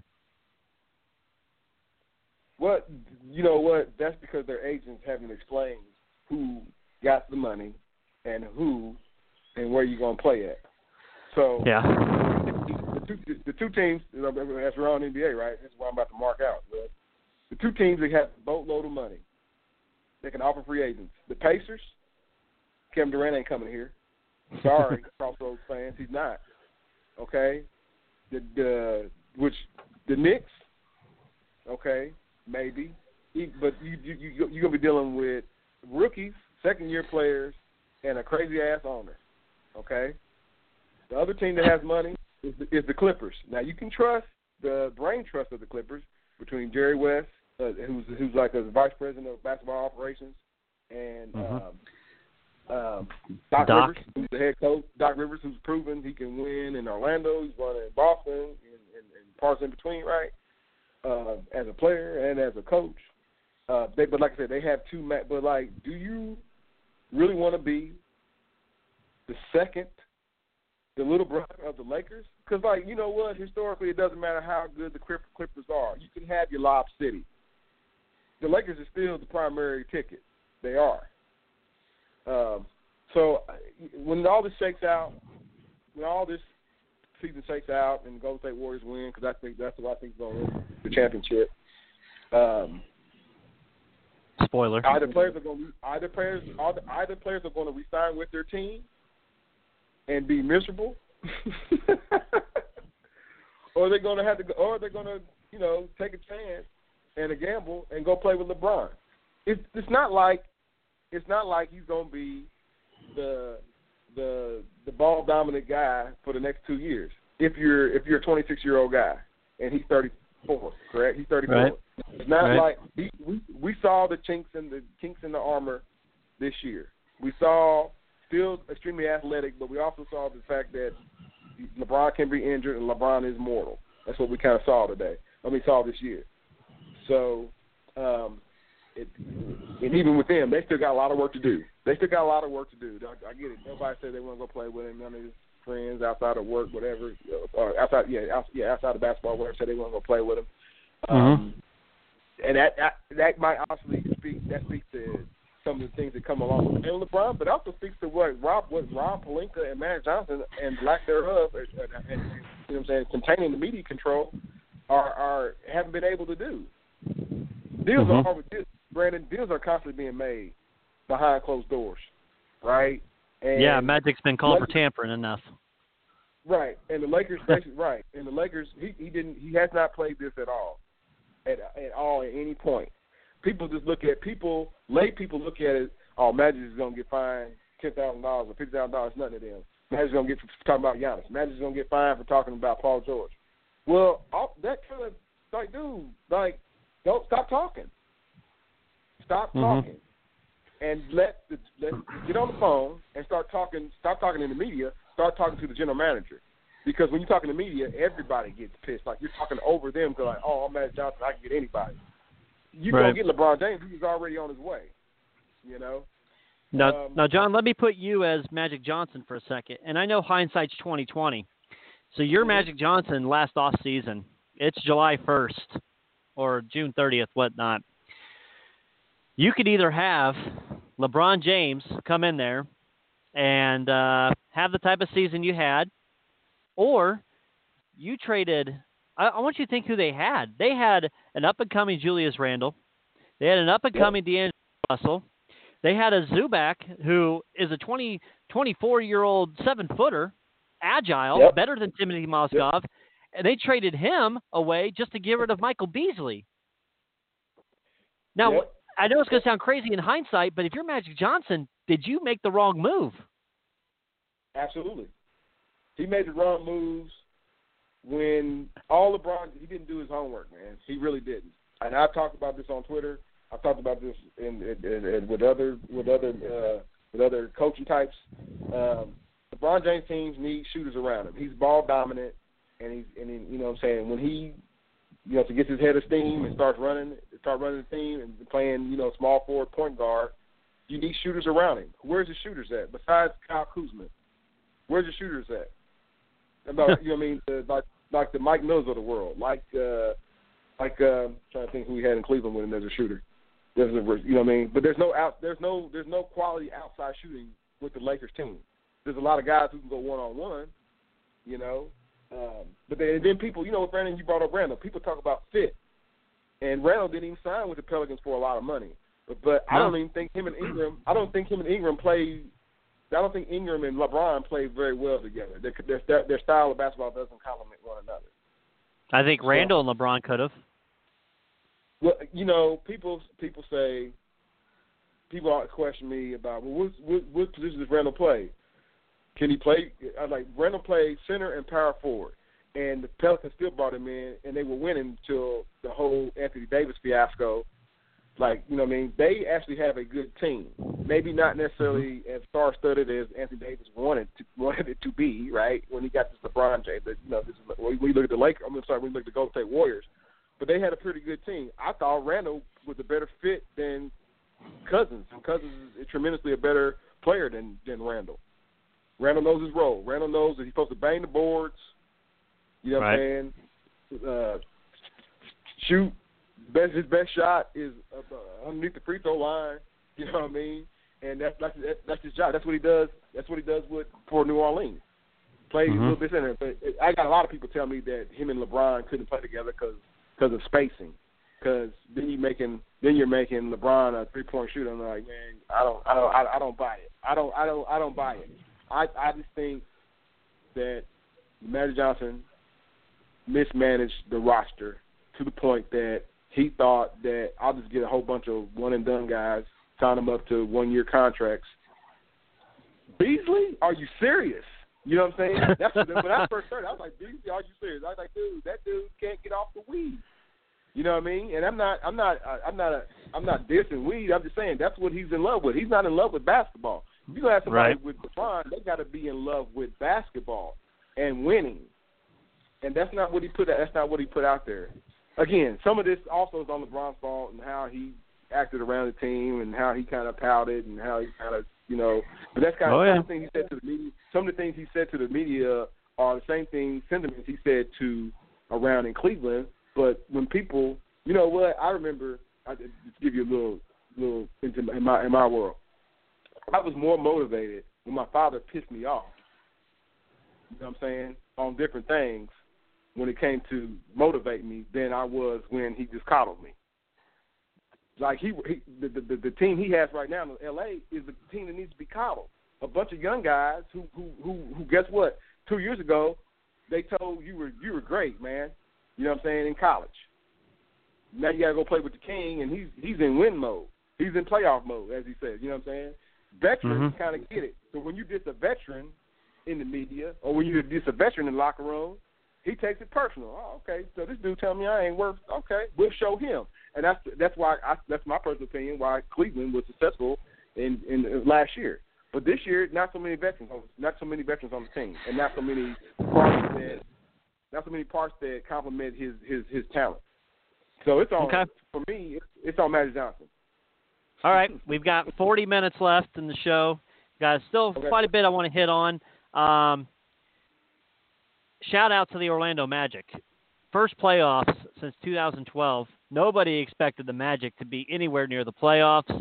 Uh, Man, how about that performance? man, DJ Augustine playing for the contract. I know we got Jonathan of here. Simmons. I always thought Jonathan Simmons would have been a good pacer. I don't think does he still play for them? I thought he got Yeah. traded. Uh, I think he Okay. still plays for him. Because I know Mo Bamba is kind of still working a, a, a project for him. Um, Uh, let's see. I'm looking right now. Oh, he got traded. He went to the Sixers, so I stand corrected. I, yeah, they, I Well, thought there's another Mo Bamba, big- Mo Bamba hasn't had necessarily the impact like the first year, two year impact that they thought he would have. But uh, that team is still, you know, kind of come together. Um, if you if you're you know what I, I I talked to a lot of Florida people down there and like if you resign with Orlando then you really want to be there, you know. hmm So I, I'm, Yeah, I'm DJ Augustine. They, I'm glad they made the playoffs. Michael Carter Williams, Fort uh, Fournier, uh, Markelle Fultz, Aaron Gordon, Jerian Grant from uh, Notre Dame, Jonathan Isaac. Uh, that's who I was thinking of. Amile Jefferson, Terrence Ross, and then Vukic, which I mean they got it. It's a good roster, John. That's sneaky good. It's sneaky good. It reminds you of like a whole expansion. what they are. It reminds me of the old expansion teams of, of Charlotte and Orlando. But yeah, Yeah, Um, you know, and here's the thing with them in the Eastern Conference. I looked at their schedule this year in the game. They won every game they needed to win. every game that you should you should when you look at that on your schedule, you're like, hey, we should win this game. That's the game they won those games. Not to say they Yeah, beat the lot of- Pacers. I, be- I believe they beat the Pacers three out of four. I thought they split, but yeah, you, but you know what? What, what, what, not the women said. That's a veteran team, though. Yeah, That's a veteran. Yep. team. Outside of Mo Bamba, that's a veteran team, and those are guys like a lot of those guys. Nobody really kind of like believed in. yeah, You know? absolutely. Um, well, I want to do an NBA playoff preview, but it's not even set yet. We don't even have this. So We may have to do a we may have to do another show this week uh, at the end of the week or so, just a an hour show just previewing the NBA playoffs. But um, Okay. you've got three teams for two spots: Detroit, Charlotte, Miami. Which two get in? Detroit, Charlotte, or Miami. Uh, unless Blake Griffin plays, I can, I'm gonna have to eliminate Detroit. I like I like them better with Blake Griffin. My boy Kennard, I wish played somewhere else other than Detroit. Yeah, um, well, they're up Detroit, one game. who, who else? Detroit, who- Charlotte, and Miami. Detroit is up one game on, and excuse me, it's it's one, two, three teams for one spot. Detroit is up one game on Charlotte and Miami. I think Dwyane Wade can turn back time. I hope so. That's, that's what I want. You can turn back time one more time. Pistons, Pistons have lost four in a row. Charlotte's won three in a row, and Miami's lost four in a row. So teams are streaking, streaking the wrong way. Um, Right. It was the other night. Charlotte, Jeremy Lamb hit the uh, another buzzer beater against Toronto. He's been playing uh, better this year. and I, I laughed my ass off on NBA TV when they said uh, they said, you know, Jeremy Lamb, he's the second best player on the court. And they said, well, who's well, who's the best one? They said Michael Jordan. Oh, so. I I love that, and that was perfect. All right, John, this is one I know. Me and you kind of talked about it offline on on, on uh, text messages throughout the weekend, but for our people that didn't listen or haven't seen it, there were some comparisons on NBA Countdown on ESPN this week um, within some some players and Dwyane Wade and such. I have a soundbite here. It's about two minutes long. I'm going to play it for everybody to listen, and then uh, I want your response, John. So here we go. All right. Tail of the tape. Both NBA Finals MVP. You have him in career points. He's got more playoff points. You are a more clutch shooter overall. He's got more playoff points. Paul, riddle me this. Who's the better NBA player? That's easy. I can say that off the bat. That's me. if you give me Shaq, if you give me LeBron, They did on the big three. yeah, I, we got that late, but like early in my career. If I mean, what are you if doing you right give now? me these guys early in my career, What, well, let me ask you this. What would have been a perfect time for you, Paul? Let's make sure we get this when I was 24 years old, Okay. you give me Shaq. When I'm 24, 25, you give me LeBron and Bosh. I'll be sitting on five or six championships, easy. So then, who Uh, has the better But- NBA but I played, career? you know, Oh. Jeez, I played 10 years with who? You know what? With who? Antoine Walker. But here's the thing. Come on, man. That's all. all- I, Oh, wow. I knew you were going to do this, so I You got knew some it. video for Come you. on. Let me see. You know, I knew you were going to do this. That's why I wasn't going to even Oh, trying to That was a Hello. that's You a know, screen right there. I'm there. going to give you some videos so you can I got thrown out for that. Paul didn't do anything wrong. I saw it. Look, I said a screen. I was that's going to just give a you some screen. love, P. See that? Jalen, that was nice of you. James and Boss over there. You got thrown out of playoff games. See, I had to have Yeah, my guys back. Look at that. You know? Look at that. Get thrown out. Ooh, you must have been fun to be around that Come night. on now. Oh man, now, come on. Those Give were me some some of the prime Shaq. some of the great series of I can never remember covering. Dwyane Wade didn't get prime Shaq. Kobe did. Yeah, why? Yeah, but Shaq still Or has Gary something in the tank. Payton. That's why they won because he still has something in the tank. Yeah. You act Dwayne like Wade, the number one shot blocker amongst all guards in NBA history.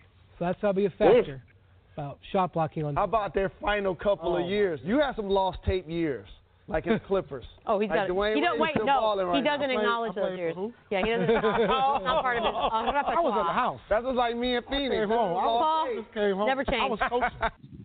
All right, John. What's your take? Paul Pierce saying he's think- better than Dwyane Wade.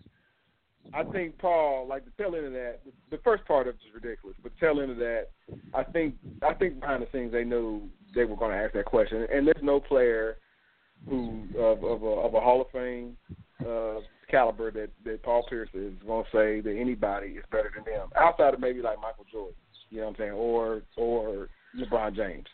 I I would bet, Brandon, I bet Paul Pierce thinks he's better than Larry Bird. and that's blasphemous in that area. That but he can't say, but he he can't say that. He can never say that because he wouldn't be able to go back to the garden. Um, him like, but the, the the total. I watched that. I did watch that total clip because I think it was kind of unfair. For one, they're two different players. You know, LeBron. I mean, sorry, Dwyane Wade is a shooting guard, and um, Paul Pierce is a small forward, and those those are technically wing positions that are kind of interchangeable in today's NBA. They play they play the game a little bit differently uh, on the floor. Uh, I don't want. I know there's been a much much of a media pile on uh, from Twitter and, and, and Facebook alike. When people's like Paul's crazy, this, that, and the fourth, or in the third.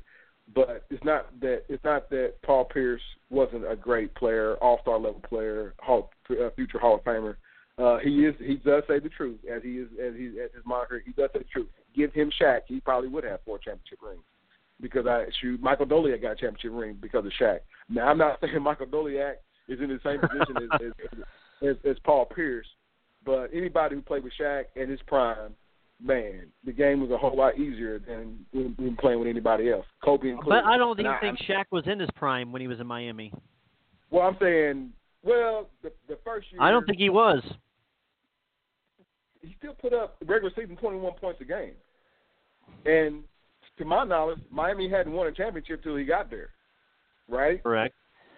But that's not that's not Dwyane Wade's fault. well, I get They, it. That they Dwayne didn't win until Wade gets there either. Dwyane Wade became well, no, the year before when they had Lamar and uh Caron Butler, they pushed. They got to the. They didn't they didn't get, to the East Conference Finals, but they got to the second round.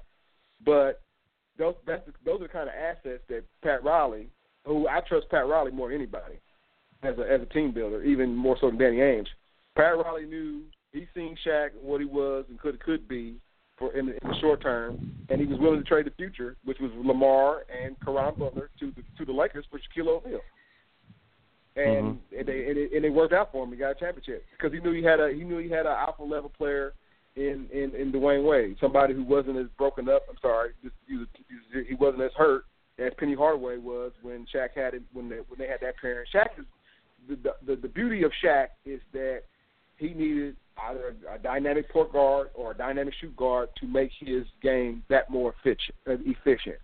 But on the flip side of all that, as I just said, that he also made the whole team more efficient because like you had to, you have to double team Shaq, otherwise he's going to kill you. I don't, you know, if you don't double team Shaq, either in Orlando uniform, either in a Laker uniform, either in a Phoenix uniform, he's going to kill you. I don't. I don't have the numbers in front of me. What he averaged in. I know, I know the numbers. What he averaged in Boston. That was. That was. I have him right here. I know. The, I have him. I know I have him right here. I know the. I know the numbers around about what he did in Cleveland, but that was definitely dilapidated Shaq. But even then, he still averaged. I want to say between 15 and 16 points a game when he's with LeBron in Cleveland. But in Phoenix, Twelve. he was still. Right. Thank you. With still double digits, right? I'm just. I'm just saying. Uh, in Phoenix, in Phoenix, but that was far. Your 12 points is far from what he used to do. 26, 27. He was also 37 29. years old then too. Right, Hmm. also 37 years old. So Paul Pierce says the truth. And he played with Shaq, and in his LA years, he probably had three or four championships. Shit, that's he's saying he's better than Kobe Bryant because Kobe Bryant didn't get but three with Shaq, right? but but but he also brings up a good point. Who did he play with? Now I would never shade Ron Mercer, Antoine Walker, because they used to Ooh. keep IU's ass. They used to keep IU's Poor Antoine Walker just got just got drug. Oh man, but he did not necessarily play. He, he played with. He, he cannot say that he never who he played with because they they had a chance to. They, now an argument, a true, a, a hard argument would have could have been said had they beat the Lakers the second time around and kept Kobe at four instead of five. With the, when he had uh, Garnett, when he was him and Garnett still uh, as a as a as a prime, uh, still somewhat in their prime. Uh, and they, and they could have went back to back. That's what I'm trying to say. But uh, he he has no. I mean, they the other part of the interview, man, they they start comparing Dwyane Wade to Allen Iverson. They compare Dwyane Wade Yep. Yep. to Isaiah Thomas, and I think I just think when you know sometimes these comparisons are a little unfair. Um, Yeah. Well, I mean, look at Paul but Pierce. it- I mean, shit. He went to Brooklyn. He went to Washington. Then he finished up with the Clippers. I mean, he was only averaging 13 points a game when he went to Brooklyn. I mean, he dropped Right. five points and seven points a game less when he went to these teams and left Boston. Uh, Yeah. so, anyways, uh, I'll It's tell you what. It's laughable I'll for him to think. It's laughable. It's laughable. Player for player, it's laughable for him to think that he is as, was as great on the floor on the hardwood as Dwyane Wade. But what you expect him to say? That oh man, he's But better than me. exactly, they got the reaction that everybody wanted him to get, so Yeah. which is great. And Yep. the biggest thing to come out of it on Dwyane Wade's side is that he it proves that he has a ride or die girl with him because you don't Oh, yeah. piss off Gabby. no, man. No. You know, uh, I, I I I go back and forth with people, man, saying Dwyane Wade's third best shooting guard. I'm like, man, there's a whole lot of there's a whole there's a whole lot of debate on that one. A whole lot of debate. Reggie, is he better than Reggie? Man, Is that one? Is that a poll we need to put up? that's a poll. You got to put you got to put Clyde Drexler up there too. You got to put Joe Dumars up there. I, you know, but again, do do like Michael Jordan said. Don't compare errors. He said this. Don't compare errors because you're gonna find that the more digging that you dig, the, deep, the deeper you, you dig, you're gonna find that maybe you know, say this guy. It's it's it's, it's all it's all different. It's different errors and it's different rules, and it's all who you like anyway. Be honest with you. Yeah. Okay. Okay, good to hear. We have uh, 28 minutes to go, which is perfect timing. Um, by the way, shout out. I don't know if you saw Kevin Love and Channing Frye uh, the other night. Channing Frye's retiring at the end of the season. Uh, Kevin Love went to check in for Oh, Channing Frye, and uh, Love took off his warm up, and he had on a Channing Frye Arizona uh, jersey. Wow. So, and what he did, he took it off, and as he's entering for the game, Frye started laughing, and he chucked his jer- uh, Love Chuck took the jersey off and chucked it over at uh, at Shane Frye. So that was that was pretty cool to see. A lot of Pac-12. A lot of Pac. I said it right. A lot of Pac-12 love there. yeah, you said it right finally. All right, John, quick hitters. Uh, it's Masters Week. Another a great time for us golfers. I know you don't golf at all, but I'm excited. One of the best weeks of the year. You got national championship tonight, then you have the Masters. Uh, only better person that has it is uh, uh, Jim Nantz, who goes straight from there to there to announce it. So big Mhm, Masters mhm. week. Um, WWE had WrestleMania in the Hall of Fame this weekend. John, I was blowing up your phone this weekend with everything WrestleMania and Hall of Fame related. I I started losing crazy. At the end of Virginia game happened the same exact time that Bret Hart's getting attacked on the Hall of Fame stage. Uh, yeah, that's, that's very crazy. scary I saw- moment. Yeah, I saw the video reaction, and there's always a there's always a Yahoo, not not not dot com, but there's always a Yahoo that tries to run on the field in an NFL game, and uh, evidently now it's leading over to the wrestling ring. Well, the wrestling world. What I would never do, Brandon, is jump into a ring where all the guys are bigger than me and probably loaded up on some type of performance enhancer. You know what I'm saying? That dude's Yeah. nuts. There's no way. and I think I think somebody actually popped him in the head. After Yeah. I mean, he got tackled, Dash Wilder somebody, from the revival. Dash Wilder, I was like idiot. Again, they they just that's something that they. I mean, they they we all know wrestling is staged, right? But you you you're acting oversized men, right? Going from the Vince don't go employ except for Rey Mysterio, anybody small, right? Mhm. talking about anybody from the from from six foot two to six foot eight to seven foot. You're acting you're you're get- you're jumping into a ring to piss them off, man. You're crazy, and he got what he deserved. He got what he Absolutely. Uh, the Hall of Fame speeches were really good. Uh, Honky Tonks was good. DX's was probably hilarious. DX's actually had a very funny one. It was very edgy, um, which brought Okay. back the Attitude Era. So if you get a chance to watch the DX speech, I highly suggest it. It was very, very, very much enjoyable, fun. It brought you back to the late '90s. Enough that where they did some things, they talk about Vince McMahon. Vince always says on a big sheet of paper, "Don't talk about Vince McMahon in your speeches." And they were out there talking, "Don't talk about Vince McMahon." He gets pissed if you call him like you say something like that about Vince McMahon about thanking him for anything. He's going to fire you. Well, Billy Gunn, who now is cr- on the creative team for AEW, Mhm. uh, says, "Well, he can't fire me. Uh, I don't work for him anymore." Which everybody started laughing, and then Triple H Mhm. comes out and says, you better watch it because Vince McMahon will go buy that pissant of a company and then he'll Oh. fire you after after buying it. So there was plenty of jabs at AEW as well during that uh, thing. So it was very edgy. They did very well on uh, talking about China. Triple H talked about China. Shawn Shawn did. Road Dog, Billy, X Pac. Uh, X Pac, you can tell he's taken too many concussions at times, but he got very choked up. Uh, he said the one person to thank him for his career was Bret Hart. Um, I still remember the match on Monday Night Raw in 1994 with One Two Three Kid and Bret Hart fought. It was probably one of the best championship matches. Uh, people didn't know championship. Uh, One Two Three Kid got a championship title match, but he did that night, and it, he put on a good show for that, and that's kind of what helped raise him up. Um, Harlem Heat, uh, Stevie Ray. Stevie Ray is ballooned out a little bit, uh, not like Booker. Uh, Okay. so I, I, I wanted to say something there. But uh, yes, Harlem Heat making it. Uh, I don't know where they would rank on the top ten echelons for tag team. Maybe top ten. You think? Oh, probably not. Probably not for WWE. If you broke it down to like WCW, then yeah, but probably definitely not for WWE. They'd probably be in the top twenty-five if you if you added everything together. But probably definitely not for WWE. I wouldn't say. Okay. Uh-uh. Um, looking at WrestleMania itself, uh, starting out, Hogan came out, had a big pop. Uh, a couple years ago, he messed up saying the Silver Dome when it was in the Superdome. this year, he said Silver Dome, which he says, "I'm kidding, I'm kidding. It's a great time here at MetLife Center."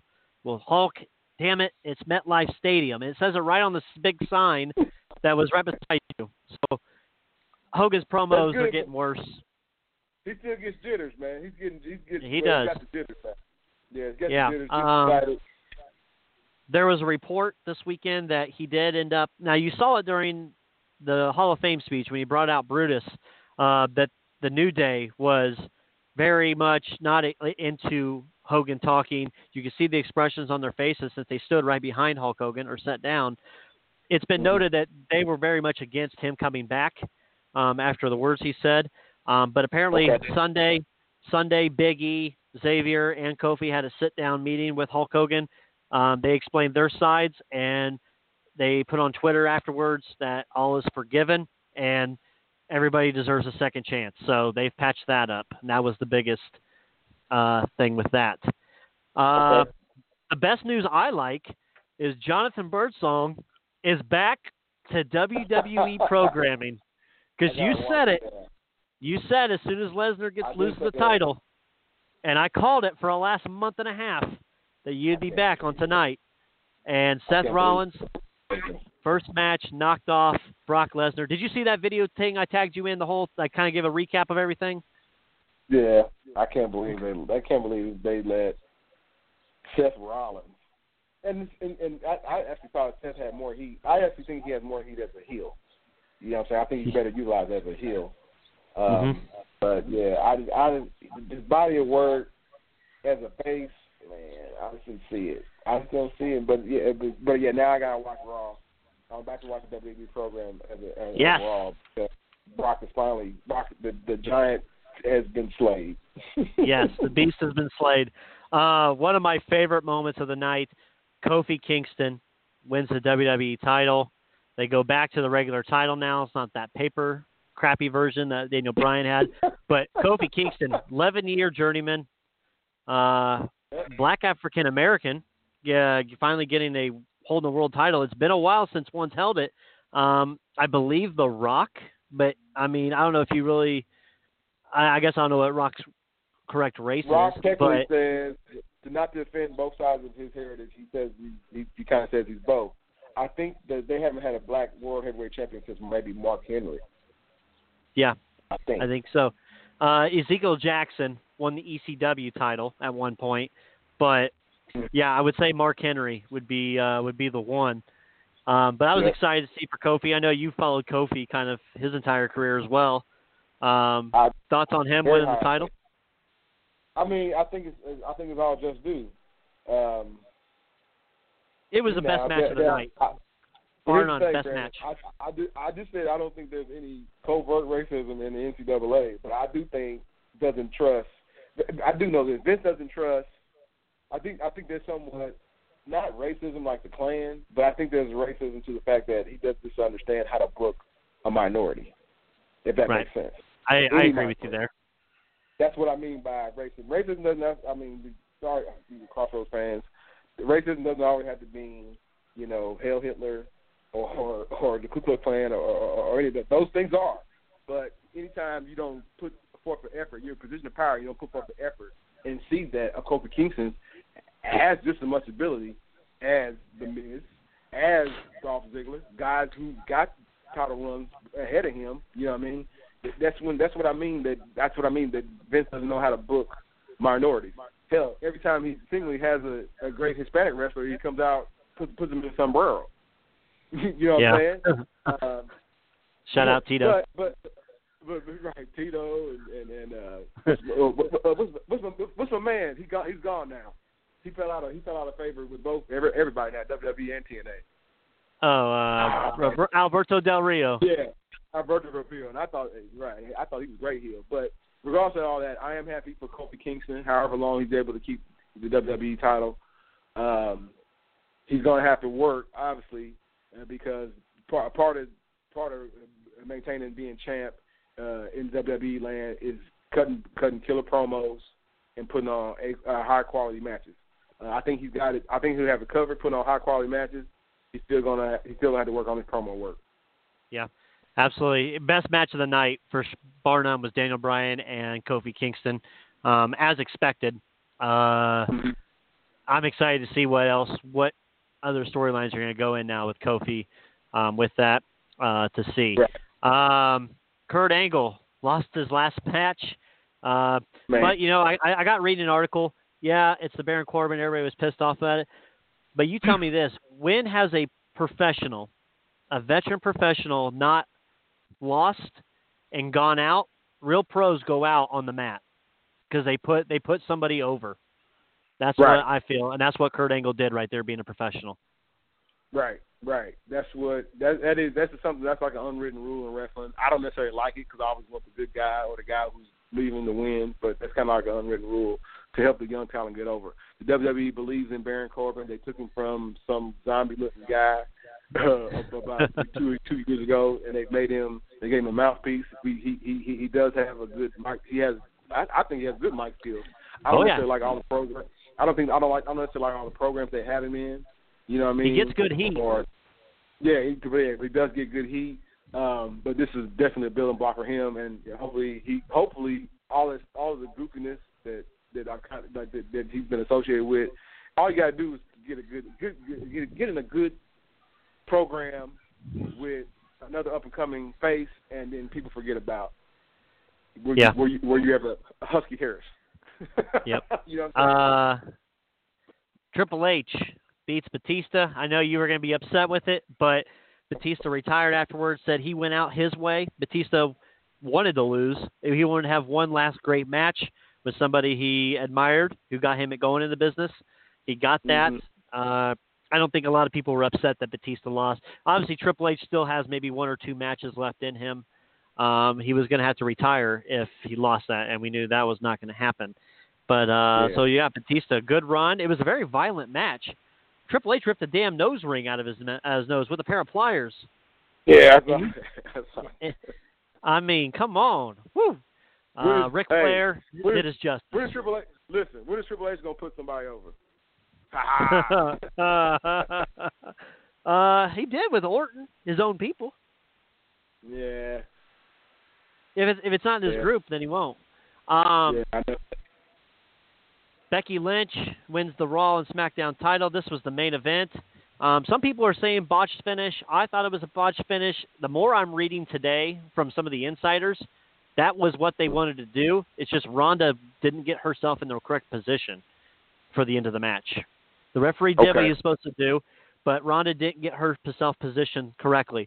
Uh, she got a severely broken hand in the match, uh, but it actually went over well. It, it kept Charlotte strong with her getting going through the table. Yeah, they added tables to it, and I said adding tables is it's almost like they're put, trying to do too much, but they needed something to get in a triple threat match, get somebody out of it so they can have a good finish. Mhm. Um, right. And it made it also keeps that controversy a little bit. That way, if Ronda does come back in, a year or two, because she's going to go have a family now, Um, if she comes Mhm. back in a year or two, you can set up that rematch between those two at WrestleMania, and boom, you don't even have to do much creative with it, which right, is great. Right. Right. John, that main event didn't start until about 12:08 in the morning last night, or this morning, I should say. This morning didn't start till about 12:08 a.m. That's that's Uh, that's not WWE like at all. No, it's not. Uh, the pre-show started at five. They had three matches and interviews uh, in that two hours, and then seven to twelve twenty-five is twelve twenty-five in the mornings when they went off the air.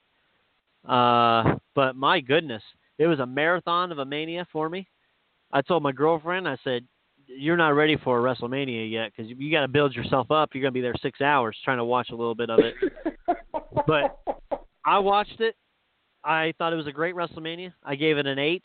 I think WWE is turning a page, going a different route now because you got all your faces won. Becky Lynch won, Kofi Kingston won, Seth Rollins won, uh, Finn Balor won the Intercontinental title, Zack Ryder and Mhm. Curt Hawkins won the tag titles. Uh, they are going a different way. All the faces won. A lot of the faces won the matches, which is great to see.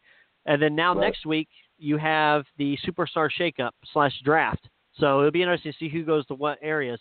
Uh, it's also reported now that AJ Styles got hurt and he's injured um, in his Oh, matchup man. with Orton last night. So we'll see what happens there. But tonight is one night to always watch Raw because the night after WrestleMania is always very crazy.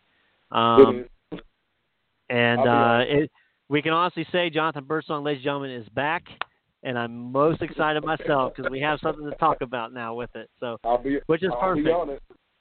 Be on it. all right, we got 30 minutes left.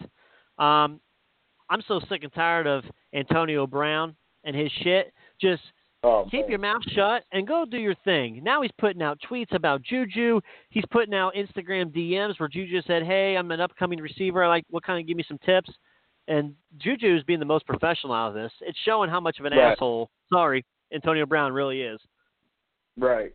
So when Antonio Brown first started wanting to do this shakeup, or, or wanted to leave out of Pittsburgh, he said, you know, basically Mike Tomlin was almost an Uncle Tom. He basically said that the Pittsburgh Steelers been over backwards for Ben.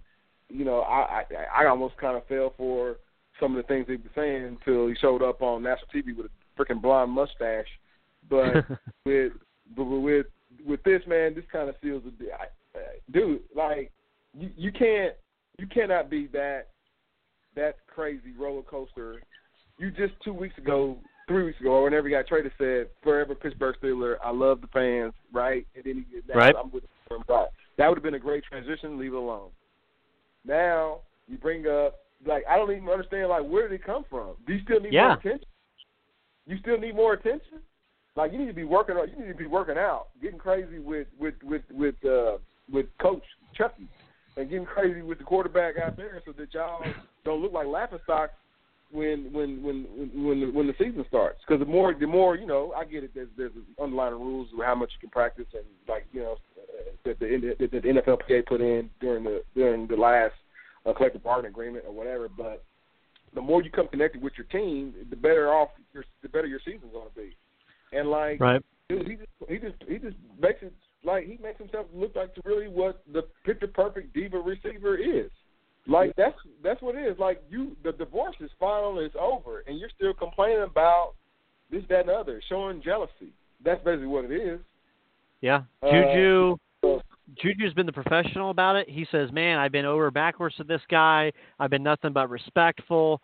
Um, Right. He put out, and then this last one that that Brown put out today about the the DM that Juju sent, which was nothing wrong with the DM. He just wanted advice. He was an upcoming receiver at USC, and uh, Juju just sent out a quote. There was like a quote picture, um, which was great. Now I thought it was funny because this is the first time I actually give Le'Veon Bell credit um, in a while because Le'Veon said, "Man, with all this beef that's going on and people just not being real, which that's kind of a shot at Antonio Brown."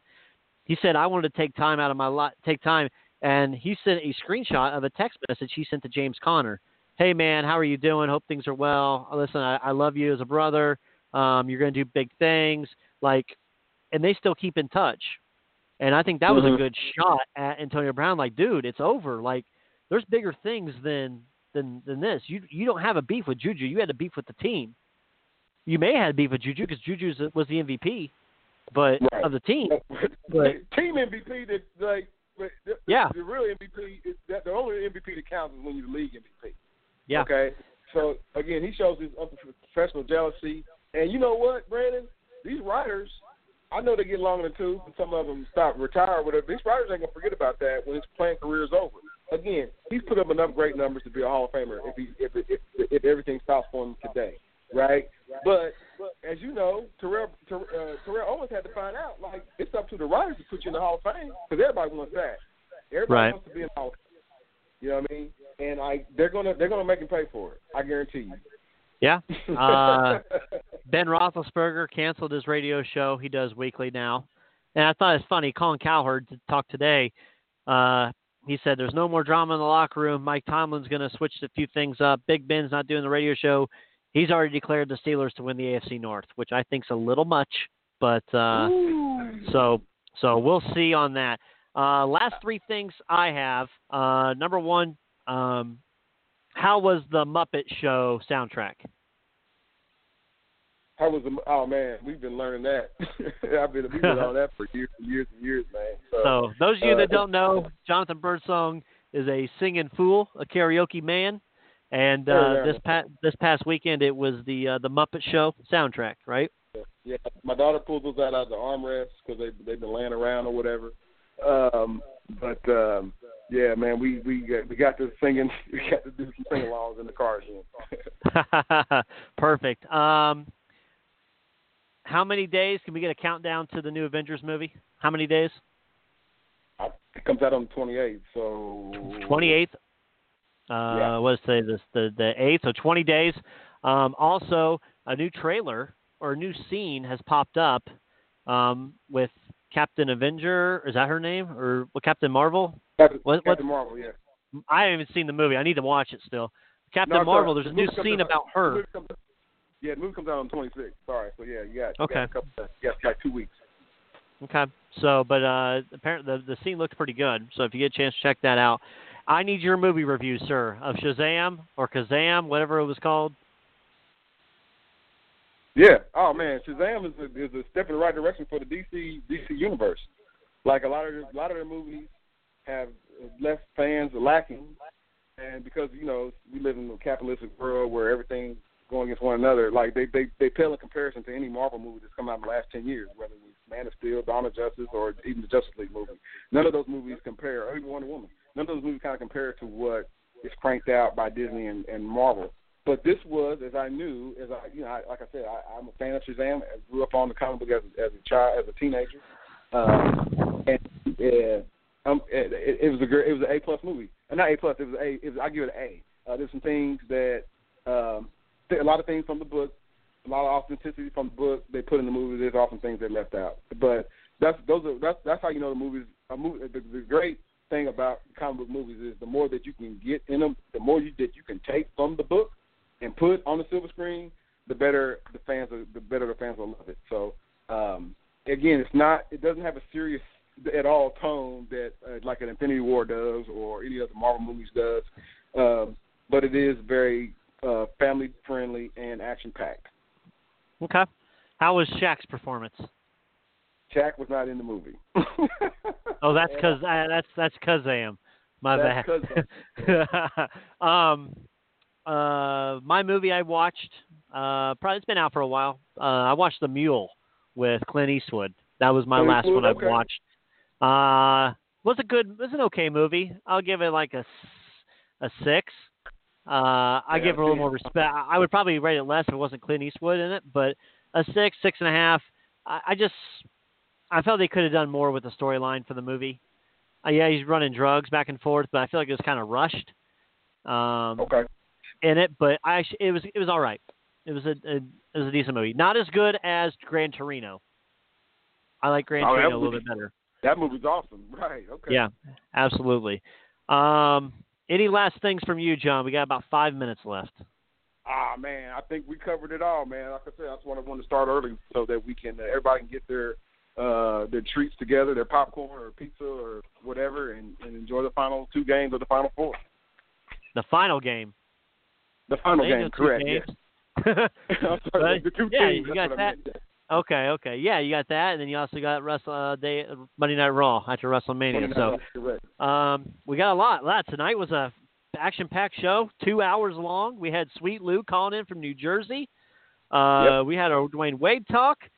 We talked about NCAA's. Uh, the last thing I guess I have is uh, the season ends tonight, and then we have no college basketball, so I'll be really sad. But it just means Yep. that we are one day closer from the Duke Blue Devils being named the 2019-2020 national champs. So Yeah, 'cause they, Uh, they got reloads coming. They got reloads. Yes, they do. Absolutely. So John, uh, any final words to the to our folks? Man, everybody, thanks for listening. Whether you're Justin Powell, Glenn Murray, uh, Sweet Lou on the East Coast, thanks for listening, everybody. Absolutely. Take care, guys. We'll see you again next week. All right.